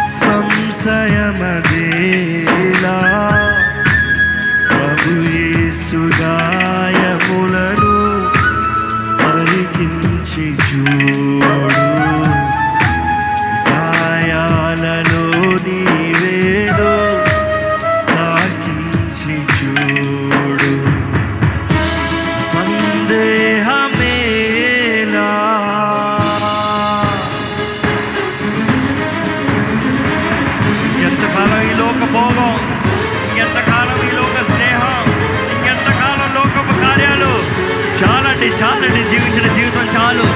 ఇక దేవుడి చేతిలో సమర్పించుకోండి, దేవుడి చేతిలో పెట్టుకోండి. దేవా, నా జీవితాన్ని నీ చేతిలో పెడుతున్నానయ్యా. ఇంతవరకు ఎరిగి ఎరిగి ఎరిగి ఎరిగి పాపం చేశానయ్యా, కానీ దేవా ఈ సమయం నా జీవితాన్ని నీ చేతిలో సమర్పిస్తున్నానయ్యా.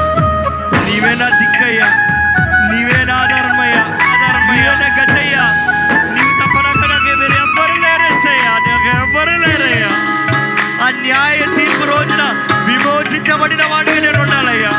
దేవుడు వాక్యం సెలవిస్తుందండి, క్రీస్తు రక్తంలో కడగబడిన వారికి ఏ శిక్షా విధియు లేదు. క్రీస్తు రక్తం మీ మీద ఉంటే ఆ న్యాయ తీర్పు రోజున ఏ శిక్ష మీ మీద రాదు. ఎవరైతే గొర్రెపిల్ల రక్తంలో కడగబడిన వారు, విమోచించబడిన వారు, సకల పాపము దోషం కొట్టవేయబడింది.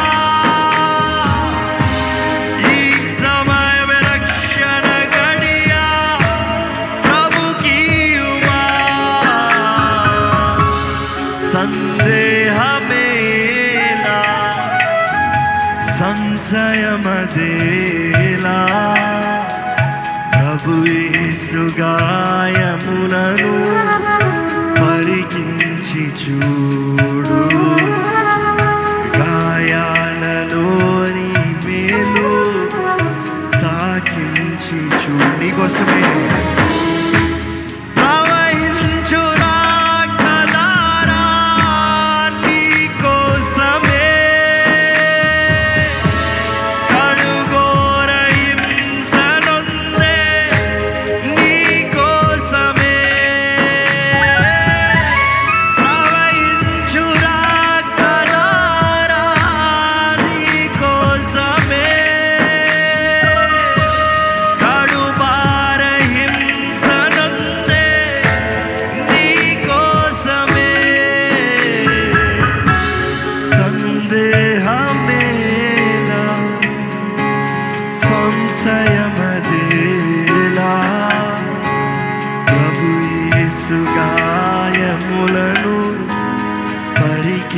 చూసి చూడు, గాయాలలో నీ వేలు తాకించి చూడు. సందేహమేనా? ఇంకా సందేహిస్తున్నారండి ఆయన ప్రేమను? ఇంకా సందేహిస్తున్నారా? ఆయన చేసిన కార్యాలను ఇంకా సందేహిస్తున్నారా?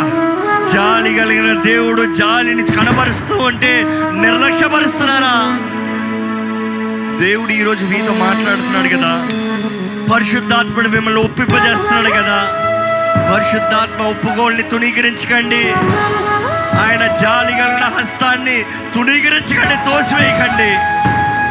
దయచేసి ఇక్కడ ఎవరైనా సరే, ఇంతవరకు నా ఇష్టానుసారంగా నేను జీవించాను, ఇంతవరకు పాపపు జీవితాన్ని నేను జీవించాను, ఇంతవరకు శాపగ్రస్తుడిగా నేను బ్రతికాను, ఈ సమయం న్యాయ తీర్పు ముందు నిలబడాలంటే నేను యోగిని కాదు, కానీ ఈ సమయం నా ప్రాణాన్ని, నా జీవితాన్ని, నా సర్వాన్ని దేవుడి చేతుల్లో సమర్పిస్తున్నాను, యేసు రక్తంలో కడగబడాలని ఆశపడుతున్నాను, ఈ రోజు నుంచి నూతన జీవితాన్ని జీవించాలని ఆశపడుతున్నాను, నా కుటుంబాన్ని దేవుడి కొరకు పెంచాలని ఆశపడుతున్నాను, యేసు మహిమ కొరకు జీవించాలని ఆశపడుతున్నాను. వారు ఉంటే మీరున్న స్థానంలో లేచి నిలబడండి.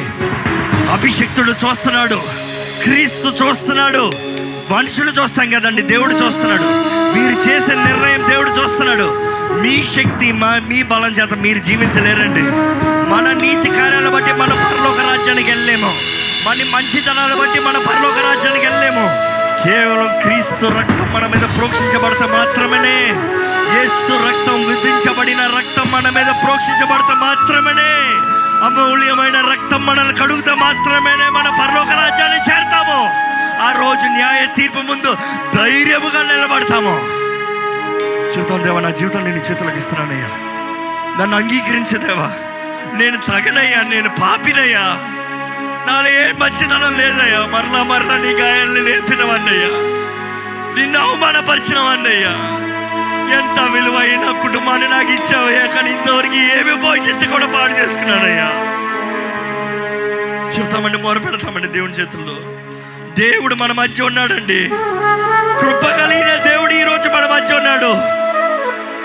ఆ రోజు భీకరుణ్ణి చూస్తాం, కానీ ఈరోజు కృప కలిగిన దేవుడు, మనల్ని అర్థం చేసుకునే దేవుడు, మనల్ని ప్రేమించే దేవుడు, రానా దగ్గరికి పిలిచే దేవుడు. దేవుడి చేతులకు వెళ్దాం, దేవుడి చేతులకు సమర్పించుకుందాం. దేవా, నన్ను హత్తుకోయ్యా, నన్ను కడిగయ్యా, నీ రక్తంతో నన్ను కడుగుదేవా, అమూల్యమైన రక్తంతో నన్ను ఇప్పుడే కడుగుదేవా. అడుగుదామండి. నా సమస్యల గురించి నేను మాట్లాడతలేదయ్యా, నా వ్యాధి గురించి నేను మాట్లాడతలేదు కదయ్యా, మొదట నన్ను కడిగయ్యా. నేను కడగబడితేనే నా జీవితం ఆశీర్వదించబడుతుందయ్యా. ఆశీర్వాదాలు కావాలని స్వార్థపరుడుగా ఉంటున్నాను, కానీ నీకుతో సహవాసం కలిగి ఉండాలని ఆశపడతలేదయ్యా. నన్ను క్షమించయ్యా, నా బుద్ధి మార్చయ్యా, నేను గ్రహించుకుంటున్నానయ్యా, నా మనసు మార్చయ్యా. నాకు శక్తి లేదయ్యా, కానీ నీవు శక్తిని దయచేయ్యా. నడవలసిన త్రోవలను నడిపించదేవా, నా శక్తి, నా బలం నీవేనయ్యా. నేను బాధ పెట్టిన కార్యాలు బట్టి క్షమించండి, అవిధేయుడు ఉన్న కార్యాలు బట్టి క్షమించండి, ఎరిగి నీ గాయాల్ని రేపని క్షమించండి అయ్యా, తెలిసి మరలా పాపం చేశారని క్షమించండి అయ్యా. ఇంకా చేయనిదేవా.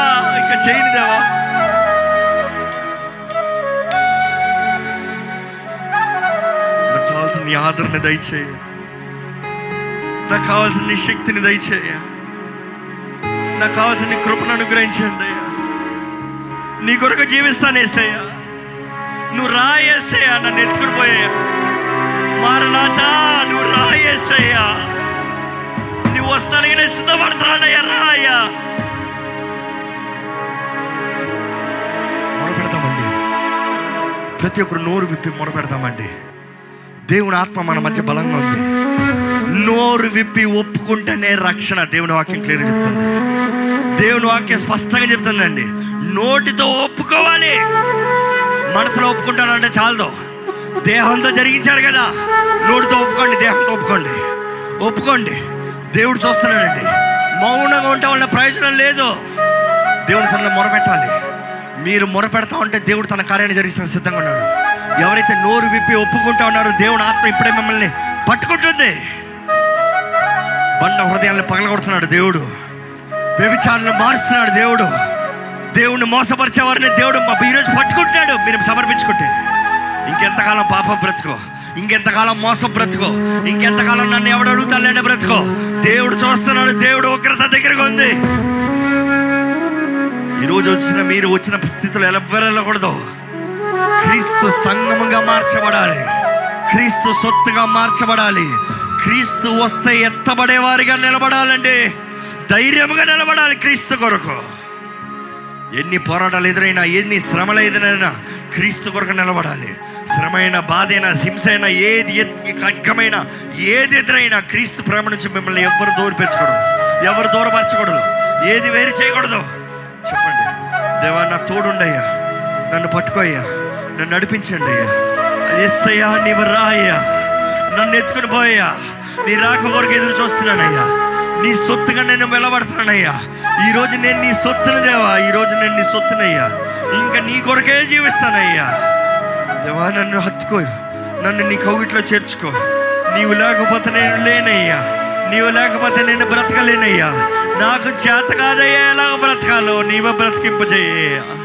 నాకు ఓర్పుగా లేదయ్యా, ఓర్పు లేదయ్యా, సహనం లేదయ్యా, లోకంతా లోకంలో కొట్టుకుని పోతున్నానయ్యా.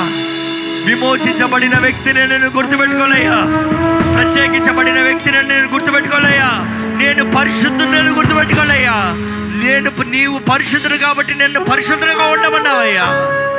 ప్రత్యేకించబడిన వాడిగా నేను జీవించాలి, నా జీవితంలో ప్రత్యేకత కలిగి ఉండాలి, లోకస్తులు కలిసి ఉండకూడదయ్యా, లోకానికి వేరుగా ఉండాలయ్యా, లోకానికి వెలుగై ఉండాలయ్యా, లోకానికి ఉప్పై ఉండాలయ్యా. మొరపెడతామండి దేవుని సన్నిధిలో. మీరు ప్రార్థన చేయాలండి, ప్రార్థన చేయకుండా నిలబడతామన్న ప్రయోజనం లేదు. ఇంకా అపవాది మీ చెవులు అబద్ధాడనవద్దు, బయటికి వెళ్తా మళ్ళీ పడిపోతామేమో అబద్ధాడనవద్దు. వాడు మోసగాడు, వాడు అబద్ధికుడు, వాడు మోసగాడు, వాడు నమ్మకండి. దేవుని ఆత్మ మీ తోడు ఉంటే మీ ద్వారా చేయలేని కార్యాలు మీరు చేయగలరు. దేవుని ఆత్మ మీ మీద ఉంటే ఎన్ని పోరాటాలు, ఎన్ని శోధనలు వచ్చినా ఈ దాటుకుని పోతారు, జయించుకుని పోతారు. మీ శక్తి, మీ బలం మీద ఆధారపడకండి, దేవుని ఆత్మ మీద ఆధారపడండి. ఆహ్వానించండి దేవుని ఆత్మని మీ హృదయంలోకి, దేవుడు తన కార్యాన్ని జరిగిస్తాడు. జీవం కలిగిన యేసు నామాన్ని ధరించున్నామండి మనం. జీవం కలిగి ఉన్నాడు ఆయన, ఈరోజు మన మధ్య సజీవుడై ఉన్నాడు ఆయన, ఈరోజు మన మధ్య ఆత్మస్వరూపిగా సంచరిస్తున్నాడు ఆయన. ఆయన కార్యాలు బలంగా జరగాలని ఆశపడుతున్నాడు, జరిగించాలని ఆశపడుతున్నాడు, మన జీవితాలను వర్తింపజేయాలని ఆశపడుతున్నాడు, మనల్ని ఫలించేవారిగా చేయాలని ఆశపడుతున్నాడు. ఫలించకుండా ఇంకా నిర్లక్ష్యపరచమా, ఫలించని ప్రతి కొమ్మని నరికి వేస్తానని యేసుప్రభువే చెప్పాడండి. దేవా నన్ను ఫలించేవాడిగా చేయ్యా. పరిశుద్ధాత్మ ద్వారంగానే మనం ఫలించగలం, ఫలించాలంటే పరిశుద్ధాత్మ ద్వారంగానే. దేవా నన్ను ఫలింపజేయ్యా, దేవా నన్ను ఫలింపజేయ్యా, నా ఆత్మను ఫలింపజేయ్యా, అన్ని విషయాల్లో వర్ధలింపజేయ్యా. నీకు అంగీకారిస్తుగా చేయండి అయ్యా, నీలో వర్ధిల్లే వారికి చేయండి అయ్యా. నీలో నా వేరు ఉండాలయ్యా, నీలో నేను నాటబడి ఉండాలయ్యా, నీవు క్రీస్తు అనే కొండ పైన నేను కట్టబడాలయ్యా. అప్పుడే ఏ శోధన పోరాటం ఎదురైనా నేను పడిపోనయ్యా. దేవా నీవు నా తోడుండు, దేవా నువ్వు నన్ను బలపరచు, దేవా నువ్వు నన్ను హత్తుకో, నీవు నన్ను ఎత్తుకో, నీకు అవుట్లో నన్ను ఉంచుకో. దేవుని చేతిలో సమర్పించుకుందామండి, దయచేసి ప్రతి ఒక్కరు దేవుని చేతిలో సమర్పించుకుందాం. ఇంకా నువ్వు మౌనంగా ఉండడం వల్ల ప్రయోజనం లేదండి. మీరు కనీసం ప్రార్థన చేస్తేనే దేవునికి పరిపూర్ణ కార్యం మీ జీవితంలో జరుగుతుంది. లేకపోతే బయటికి వెళ్ళి మళ్ళీ మామూలు జీవితమే, లేకపోతే బయటికి వెళ్ళి మళ్ళీ మామూలు బ్రతికే. ఇంకెంతకాలం వేషధారణ జీవితం. దేవుని వాక్యంలో మనకు ఉత్తగా స్నానం కడగబడాలి, కడగబడాలి, కడగబడాలి. నన్ను కడిగయ్యా, నీ ఆత్మతో నన్ను నింపయ్యా, నీ ఆత్మ వరాలతో నన్ను నింపయ్యా, నన్ను వర్ధలింపజేయ్యా, నన్ను బ్రతికింపజేయ్యా. నీ చేతిలో సమర్పించుకుంటున్నానయ్యా, నీ చేతిలో సమర్పించుకుంటున్నానయ్యా. నేను నీ సొత్తు దేవా, నీ శక్తితో నింపయ్యా, నీ అభిషేకంతో నింపు, నీ ఆత్మతో నింపు. దేవా నీవే నన్ను వర్ధలింపజేయ్యా, నీవే నన్ను వర్ధలింపజేయ్యా, నీవే నన్ను వర్ధలింపజేయ్యా. నీ మహిమ, నీ తేజస్సు, నీ ముఖ కాంతి నాలో ఉండాలి, నీ ముఖ కాంతి నాలో ఉండాలి. దేవుని చేతిలో సమర్పించుకుందాం, అడుగుదాం. దేవా నీ ఆత్మతో నన్ను అభిషేకించయ్యా, నీ ఆత్మతో నన్ను అభిషేకించండి అయ్యా. చివరికి అందరూ కలిసి దేవా నీ ఆత్మతో నన్ను అభిషేకించండి అయ్యా, నన్ను కడిగయ్యా, నన్ను కడిగయ్యా. అడుగుదామండి, నన్ను కడిగయ్యా. జీవనదీని నా హృదయములో ప్రవహింపజేయుమయా నా యేసయ్యా జీవనదిని నా హృదయములో ప్రవహింపజేయుమయా అడుగుదామందరి జీవనదిని నా హృదయములో ప్రవహింపజేయుమయా నా యేసయ్యా జీవనదిని నా హృదయములో ప్రవహింపజేయుమయా. ప్రతి ఒక్కరు మొరపెట్టాలి, దేవా నీ ఆత్మతో నన్ను నింపయ్యా, నీ ఆత్మతో నన్ను నింపయ్యా, ఆత్మ వరాలతో నన్ను నింపయ్యా, ప్రజ్వలించే జ్వాలగా నన్ను మార్చేయ్యా. దేవా నీ సొత్తుగా నిలబడాలయ్యా, నా శరీర క్రియలు నాలోకి నశింపజేయ్యా, పాత కార్యాలు పాత జీవితాన్ని నాలోకి తీసేయ్యా, కడగబడిన వానిగా విమోచించబడినగా క్రీస్తు యేసు సొత్తుగా నేను జీవించాలయ్యా. అడుగుదామండి, అడుగుదామండి, దయచేసి మౌనంగా ఉండకండి. శరీర క్రియలన్నీ నాలో నశింపజేయుమయా, శరీర క్రియలన్నీ నాలో నశింపజేయుమయా, జీవనదిని నా హృదయములో ప్రవహింపజేయుమయా నా యేసయ్యా జీవనదిని నా హృదయములో ప్రవహింపజేయుమయా. బలహీన సమయంలో నీ బలాన్ని నాకు దయచేయ. ఏ పోరాటం ఎలా పోరాడాలో నాకు తెలియని పరిస్థితులు ఉన్నానయ్యా, ఈ సమస్యల్లోంచి ఎలా బయటికి రావాలో నాకు అర్థం కావట్లేదయ్యా, నా శక్తి నా బలం చేత నేనేమి చేయలేనయ్యా, కానీ నీ ఆత్మతో నన్ను నింపు, నీ ఆత్మ అభిషేకాన్ని నాకు దయచేయి, నీ ఆత్మ ద్వారంగా నాకు సమస్తం సాధ్యము లేవా, నీవు బలాఢ్యుడివే, నీవు సమస్తం సాధ్యము పరచగలిగిన దేవుడు అయ్యా, నిన్ను నమ్ముతున్నాను దేవా, నీ కార్యం నా చేతులు జరిగించదేవా అని దేవుడి చేతులు సమర్పించుదామండి. బలహీన సమయములో నీ బలము ప్రసాదించు, బలహీన సమయములో నీ బలము ప్రసాదించు, జీవనదిని నా హృదయములో ప్రవహింపజేయుమయా నా యేసయ్యా జీవనదిని నా హృదయములో ప్రవహింపజేయుమయా. దేవుడి సన్నిధిలో మొరపెడదామండి. నేను పాట ఎత్తింది మీరు దేవుడి సన్నిధిలో పాటను ప్రార్థనగా చేయాలని, మౌనంగా ఉండడానికి కాదండి. దేవుణ్ణి అడగండి, దేవా ఇప్పుడు నీ ఆత్మతో నన్ను నింపాలయ్యా, బలమైన అభిషేకం నాకు ఉండాలయ్యా, జీవ జల ఓటలు నాలో నుంచి ప్రవహింప చేస్తానన్నావు కదనయ్యా, నువ్వు వాగ్దానం చేస్తావు కదా యేసయ్య, నీవు నీ ఆత్మతో నన్ను అభిషేకించండి అయ్యా, ఆత్మ వరాలు నాకు కావాలయ్యా, మంచి ఫలాన్ని ఫలించాలయ్యా, అన్ని విషయంలో నీ బిడ్డగా నీ సొత్తుగా నేను నిలబడాలి యేసయ్యా. చెప్తామండి,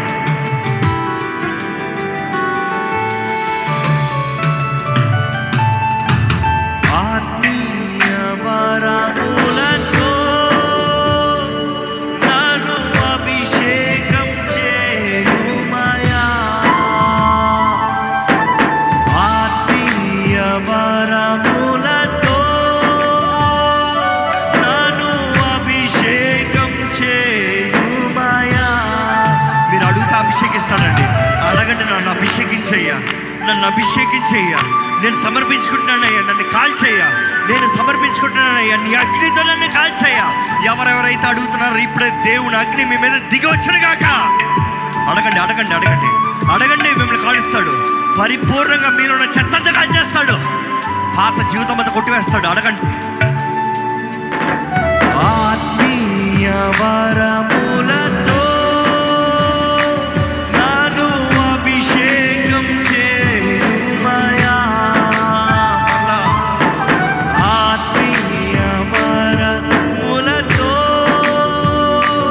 నన్ను అభిషేకం చేయుమయా.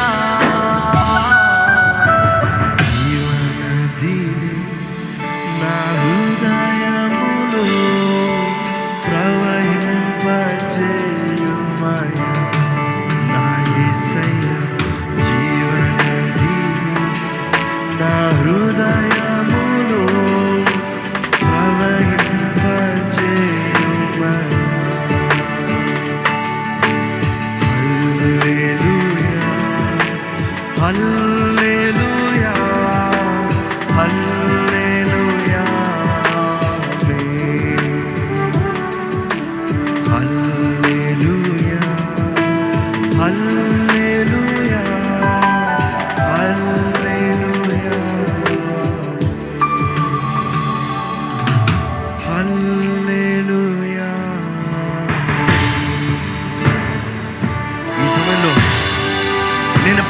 ఉన్నా. నాకు విడుదల కావాలి. నా వల్ల చేత కావట్లేదు, నా శక్తి చేత కావట్లేదు, నా వల్ల ఈ బంధకాల నుంచి బయటికి రాలేకపోతున్నా, నాకు విడుదల కావాలి అనే వారికి మీ చేతులు పైకెత్తండి. ఏ బంధకాయనన్నా తెంపగలిగిన దేవుడు మన మధ్య ఉన్నాడండి. ఇప్పుడు ప్రార్థన చేయించుండగానే నాతో పాటు ఏకీవించండి, విశ్వసించండి, మీ బంధకాలు తెంపబడతాయి. పరిశుద్ధుడా పరిశుద్ధుడా పరిశుద్ధుడా యేసు, ఇక్కడ ఉన్న ప్రతి ఒక్కరిని దర్శించండి అయ్యా. ఎవరు ఏ బంధకాలు ఉన్నారో నువ్వు చూస్తున్న దేవుడివి. ఏ బంధకాలైనా నీ నామంలో తెంపబడతాయి కదయ్యా. సర్వాధికారం నీ కలిగి ఉన్నావయ్యా. పాతాళపు తాళం చేతులు నీ చేతులు ఉన్నాయా. మరణపు మిల్లులు మెరిచావయ్యా. సాతాను తలకై చెత్త కొట్టావయ్యా. ఇక ఏ బంధకాలకి నీ పెద్దల మీద అధికారం లేదు. నాకు చెప్పిస్తున్నాను దేవా. ప్రార్థన చేయించగానే ఏ బంధకమైన నజరేయుడైన యేసు నామములో విడుదల. నజరేయుడైన యేసు నామములో ప్రతి బంధకం తెంపబడుతుంది. నజరేయుడైన యేసు నామములో ప్రతి ఒక్కరు స్వతంత్రులుగా మార్చబడుతున్నారు. నమ్మండి, విశ్వసించండి. దేవుని హస్తం మీ పైన ఉంది. దేవుని బలమైన హస్తం మీ పైన ఉంది. మీరు ఇప్పుడు నమ్ముతూనే దేవుని కార్యం జరుగుతుంది మీ జీవితంలో. ఇప్పుడే నజరేయుడైన యేసు నామములో విడుదల, యేసు రక్తంలో విడుదల. ఎలాంటి చీకటిని మిమ్మల్ని విడిచిపోతుంది. ఎలాంటి పాపం వ్యభిచార ఆత్మలోనే, శరీరాశలోనే, లైంగిక ఆత్మలోనే, ఎలాంటి మోసపరిచే ఆత్మలోనే, ఎలాంటి చచ్చిన ఆత్మలోనే, ఎలాంటి చేతబడి శక్తిలోనే ప్రతి ఒక్క బంధకం నజరేయుడైన యేసు నామములో తెంపబడింది. యేసు రక్తం జయం, సిలువ రక్తం జయం, యేసు రక్తం జయం. నమ్మండి. అలాగే ఈ సమయంలో మిగిలిన వారి చేతులు తెంచండి. ఎవరికైతే స్వస్థత కావాలని ఆశపడుతున్నారో, నా దేహంలో స్వస్థత కావాలి, నా దేహంలో నాకు అనారోగ్యత ఉంది, డాక్టర్లు స్వస్థపరచలేని స్వస్థత నాకు కావాలి, డాక్టర్ చేయలేని కార్యం నా జీవితంలో జరగాలి, నాకున్న ఈ అనారోగ్యం నుంచి నాకు స్వస్థత కావాలి, నాకు విశ్వాసం ఉంది అన్నవారు మాత్రమే మీ చేతులు పైకెత్తండి. ఎవరికి స్వస్థత కావాలో నమ్మండి. ఇప్పుడే యేసు ప్రభు నజరేయుడైన యేసు మిమ్మల్ని స్వస్థపరుస్తాడండి. నేను కాదు, నా దగ్గర ఏమి లేదు, కానీ నేను కలిగిన యేసు సమస్తం చేయగలిగిన వాడు. మీరు విశ్వాసం కలిగి ఉంటే చాలు, మిమ్మల్ని స్వస్థపరుస్తాడు. స్వస్థపరిచి యెహోవా రాఫా మన మధ్య ఉన్నాడు. స్వస్థపరిచి దేవుడు మన మధ్య ఉన్నాడు. విశ్వాసంతో చేతులు ఎత్తి దేవా నన్ను స్వస్థపరచని అడగండి. యేసయ్య నువ్వు నన్ను స్వస్థపరుస్తాను నమ్ముతున్నానయ్యా. నన్ను స్వస్థపరిచేయ్యా, నన్ను స్వస్థపరిచేయ్యా. అడగండి, స్వస్థపరిచేయ్యా. నా దేహంలో నీ రక్తాన్ని ప్రవహింపజేయండి అయ్యా. నా దేహంలో ప్రతి భాగాన్ని నీ రక్తంతో పరిశుద్ధపరచండి అయ్యా. అడగండి, విశ్వాసంతో అడగండి. యేసు ఎవరైతే స్వస్థత కావాలని నీ వైపు చూస్తున్నారో, జాలి కలిగిన దేవా, ఆదరించే దేవా, ప్రేమించే దేవా, ఎవరు బాధపడతా ఇష్టం లేని దేవా, నీ బిడ్డల్ని ఇప్పుడే నీ బలమైన హస్తంతో ముట్టి స్వస్థపరచమని వేడుకుంటానయ్యా. నీ గాయాల్లో స్వస్థత, మా కొరకు నువ్వు పొందిన గాయాల్లో మాకు స్వస్థత అయ్యా, నీ రక్తంలో మాకు స్వస్థత అయ్యా. యేసు రక్తం ఇక్కడ విశ్వాసంతో ప్రతి ఒక్కరి మీద ప్రోక్షించబడునుగా కానీ వేడుకుంటాడు తండ్రి. ప్రతి ఒక్కరి పైన యేసు రక్తాన్ని ప్రోక్షించి వారికి కావలసిన స్వస్థత ఇప్పుడే నజరేయుడైన యేసు నామములో కలుగుడుగా కానీ నమ్మండి నమ్మండి నమ్మండి పొందుకోండి. యేసు స్వస్థపరుస్తున్నాడు మిమ్మల్ని, యేసు స్వస్థపరుస్తున్నాడు మిమ్మల్ని. ఇప్పుడే స్వస్థత కార్యాలు జరుగుతున్నాయి ఇక్కడ, నమ్మండి. యేసు ప్రభు యెహోవా రాఫా, ఏ స్వస్థపరిచి యెహోవా నేనే, మన దేవుడు మన మధ్య ఉన్నాడు. ఆత్మ కార్యాలు జరుగుతున్నాయి ఇక్కడ, నమ్మండి. పొందుకోండి, మీ స్వస్థతను పొందుకోండి. మనం స్వస్థపరిచి దేవుడు మన మధ్య ఉన్నాడు. వందనాలు దేవా, నీకు వందనాలు దేవా. ఇక్కడ ఉన్న ప్రతి ఒక్కరిని ముట్టండి అయ్యా, ప్రతి ఒక్కరిని స్వస్థపరచండి అయ్యా. దేహాల్లో ఎలాంటి స్వస్థత అయినా సరే నువ్వు అనుగ్రహించండి అయ్యా, నీ నామలు కలుగుతానయ్యా. అది ఎలాంటి వ్యాధి అయినా సరే నజరేయుడైన యేసు నామములో స్వస్థత. అది చీకటి ప్రభావం వల్ల వచ్చిన వ్యాధులైతే ఇప్పుడే నజరేయుడైన యేసు నామములో ప్రతి బంధకం తెంపబడింది. Set free in the name of Jesus. దేవా, నీ ఆత్మకార్యాన్ని జరిగించు, నీ ఆత్మకార్యాన్ని జరిగించు. ఇక్కడ ఆత్మకార్యాలు జరుగుతూనే వందనాలయ్యా. మా మధ్య నీవు సంచరిస్తున్న వందనాలయ్యా. ఇక్కడ ఉన్న ప్రతి ఒక్కరిని వెలిగించయ్యా, ప్రతి ఒక్కరిని వెలిగించండి అయ్యా. ఎవరు ఏ పరిస్థితుల్లో ఉన్నారో సమస్యను చూస్తున్న దేవుడివి, ప్రేమించేదేవా మమ్మల్ని ప్రేమతో నింపయ్యా.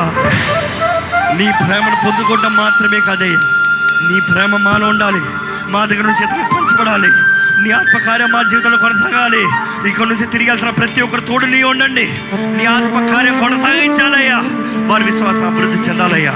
ఇంకా ఈ అంచె దినాల్లో నీ సువార్త బలంగా ప్రకటించబడాలయ్యా, అన్ని జనులు నీ సువార్తని ఎరగాలయ్యా. మమ్మల్ని చూసి నీ దేవుడు మాకు కావాలని చెప్పాలయ్యా. అలాంటి జీవితం మాకు దయచేయండి అయ్యా. ఇక్కడున్న ప్రతి ఒక్కరి జీవితంలో నీ బలమైన కార్యాన్ని జరిగించండి. నీ రాకడ ఆలస్యమైతే, మేము సజీవులుగా ఉంటే మరలా మేము కలుసుకుని నిన్ను ఆరాధించేంత వరకు ఇక్కడున్న ప్రతి ఒక్కరిని ఆశీర్వదించి వర్ధలింపజేసి వారి హృదయ వాంఛలు మంచివి తండ్రి, నీ చిత్తంలో ఉన్న అన్నీ వారికి అనుగ్రహించి, నీ మహిమైశ్వర్యాలను వారికి అనుగ్రహించి, నీకు లెక్కప్పచెప్పేవారుగా, విమోచించబడిన వారుగా, స్వతంత్రులుగా జీవించే కృపనిచ్చి నడిపించమని నజరేయుడైన యేసు క్రీస్తు నామములో అడిగి వేడుచున్నాము తండ్రి. ఆమేన్. అందరూ చెప్తామండి ఆమేన్. మన తండ్రి అయిన దేవుని యొక్క ప్రేమ, కుమారుడైన యేసు ప్రభు కృప, ఆదరణకర్త అయిన పరిశుద్ధాత్మ సహవాసం, ఆయన సన్నిధిలో అడుగుపెట్టి, ఆయన సన్నిధిలో మొరపెట్టి, ఆయన రక్తంతో కడగబడి, ఈరోజు విడుదల పొందుకొని, స్వతంత్రులుగా మార్చబడి, స్వస్థత కార్యాన్ని అనుభవించి, క్రీస్తు సొత్తుగా మార్చబడిన ప్రతి ఒక్కరు తోడుండి, ఆయన రాకడొచ్చేంత వరకు మనల్ని విశ్వాసులుగా, నమ్మదగిన వారుగా, పరిపూర్ణులుగా తీర్చిదిద్ది, అన్ని విషయంలో ఆశీర్వదించి నడిపించునుగాక. ఆమేన్ ఆమేన్ ఆమేన్. హల్లెలూయా హల్లెలూయా. దేవుని బలమైన కార్యాలు మన మధ్య జరుగుతున్నాయండి. దేవుడు మనల్ని మార్చాలని ఆశపడుతున్నాడు. ఇదేదో ఊరికే శరీర ఉద్రేకాలతో కలిగేది కాదు. నిజంగా మీ జీవితాన్ని దేవుడి చేతిలో సమర్పించుకుని, ఇంకా నేను తిరిగి వెళ్ళను పాత జీవితానికి, ఇంకా నేను మళ్ళీ పాత బ్రతకను అని మీరు నిర్ణయించుకుంటే దేవుని ఆత్మే మిమ్మల్ని నడిపిస్తుంది. ఇక్కడ ముఖ్య హెచ్చరిక ఇది అవ్వాలి ఏంటంటే, ప్రార్థనలో సమయాన్ని గడపండి, దేవుని బిడ్డలతో సహవాసం కలిగి ఉండండి, నమ్మకంగా ఆలయానికి వెళ్ళండి, దేవుని దేవునికి ఇవ్వండి, దేవుని అన్ని విషయాలు గణపరచండి. మీ జీవితం ఎంతగా ఆశీర్వదించబడతా చూడండి. మీ కుటుంబాన్ని దేవుని కొరకు నడిపించండి. ఇంతవరకు తప్పిపోయారేమో కానీ ప్రార్థన చేయండి, విజ్ఞాపన చేయండి, క్రీస్తు కొరకు కుటుంబాలను సంపాదించండి, క్రీస్తు సాక్షులుగా ధైర్యంగా దేవుని కొరకు జీవించండి. దేవుడు మిమ్మల్ని ఆశీర్వదించును గాక. హల్లెలూయా.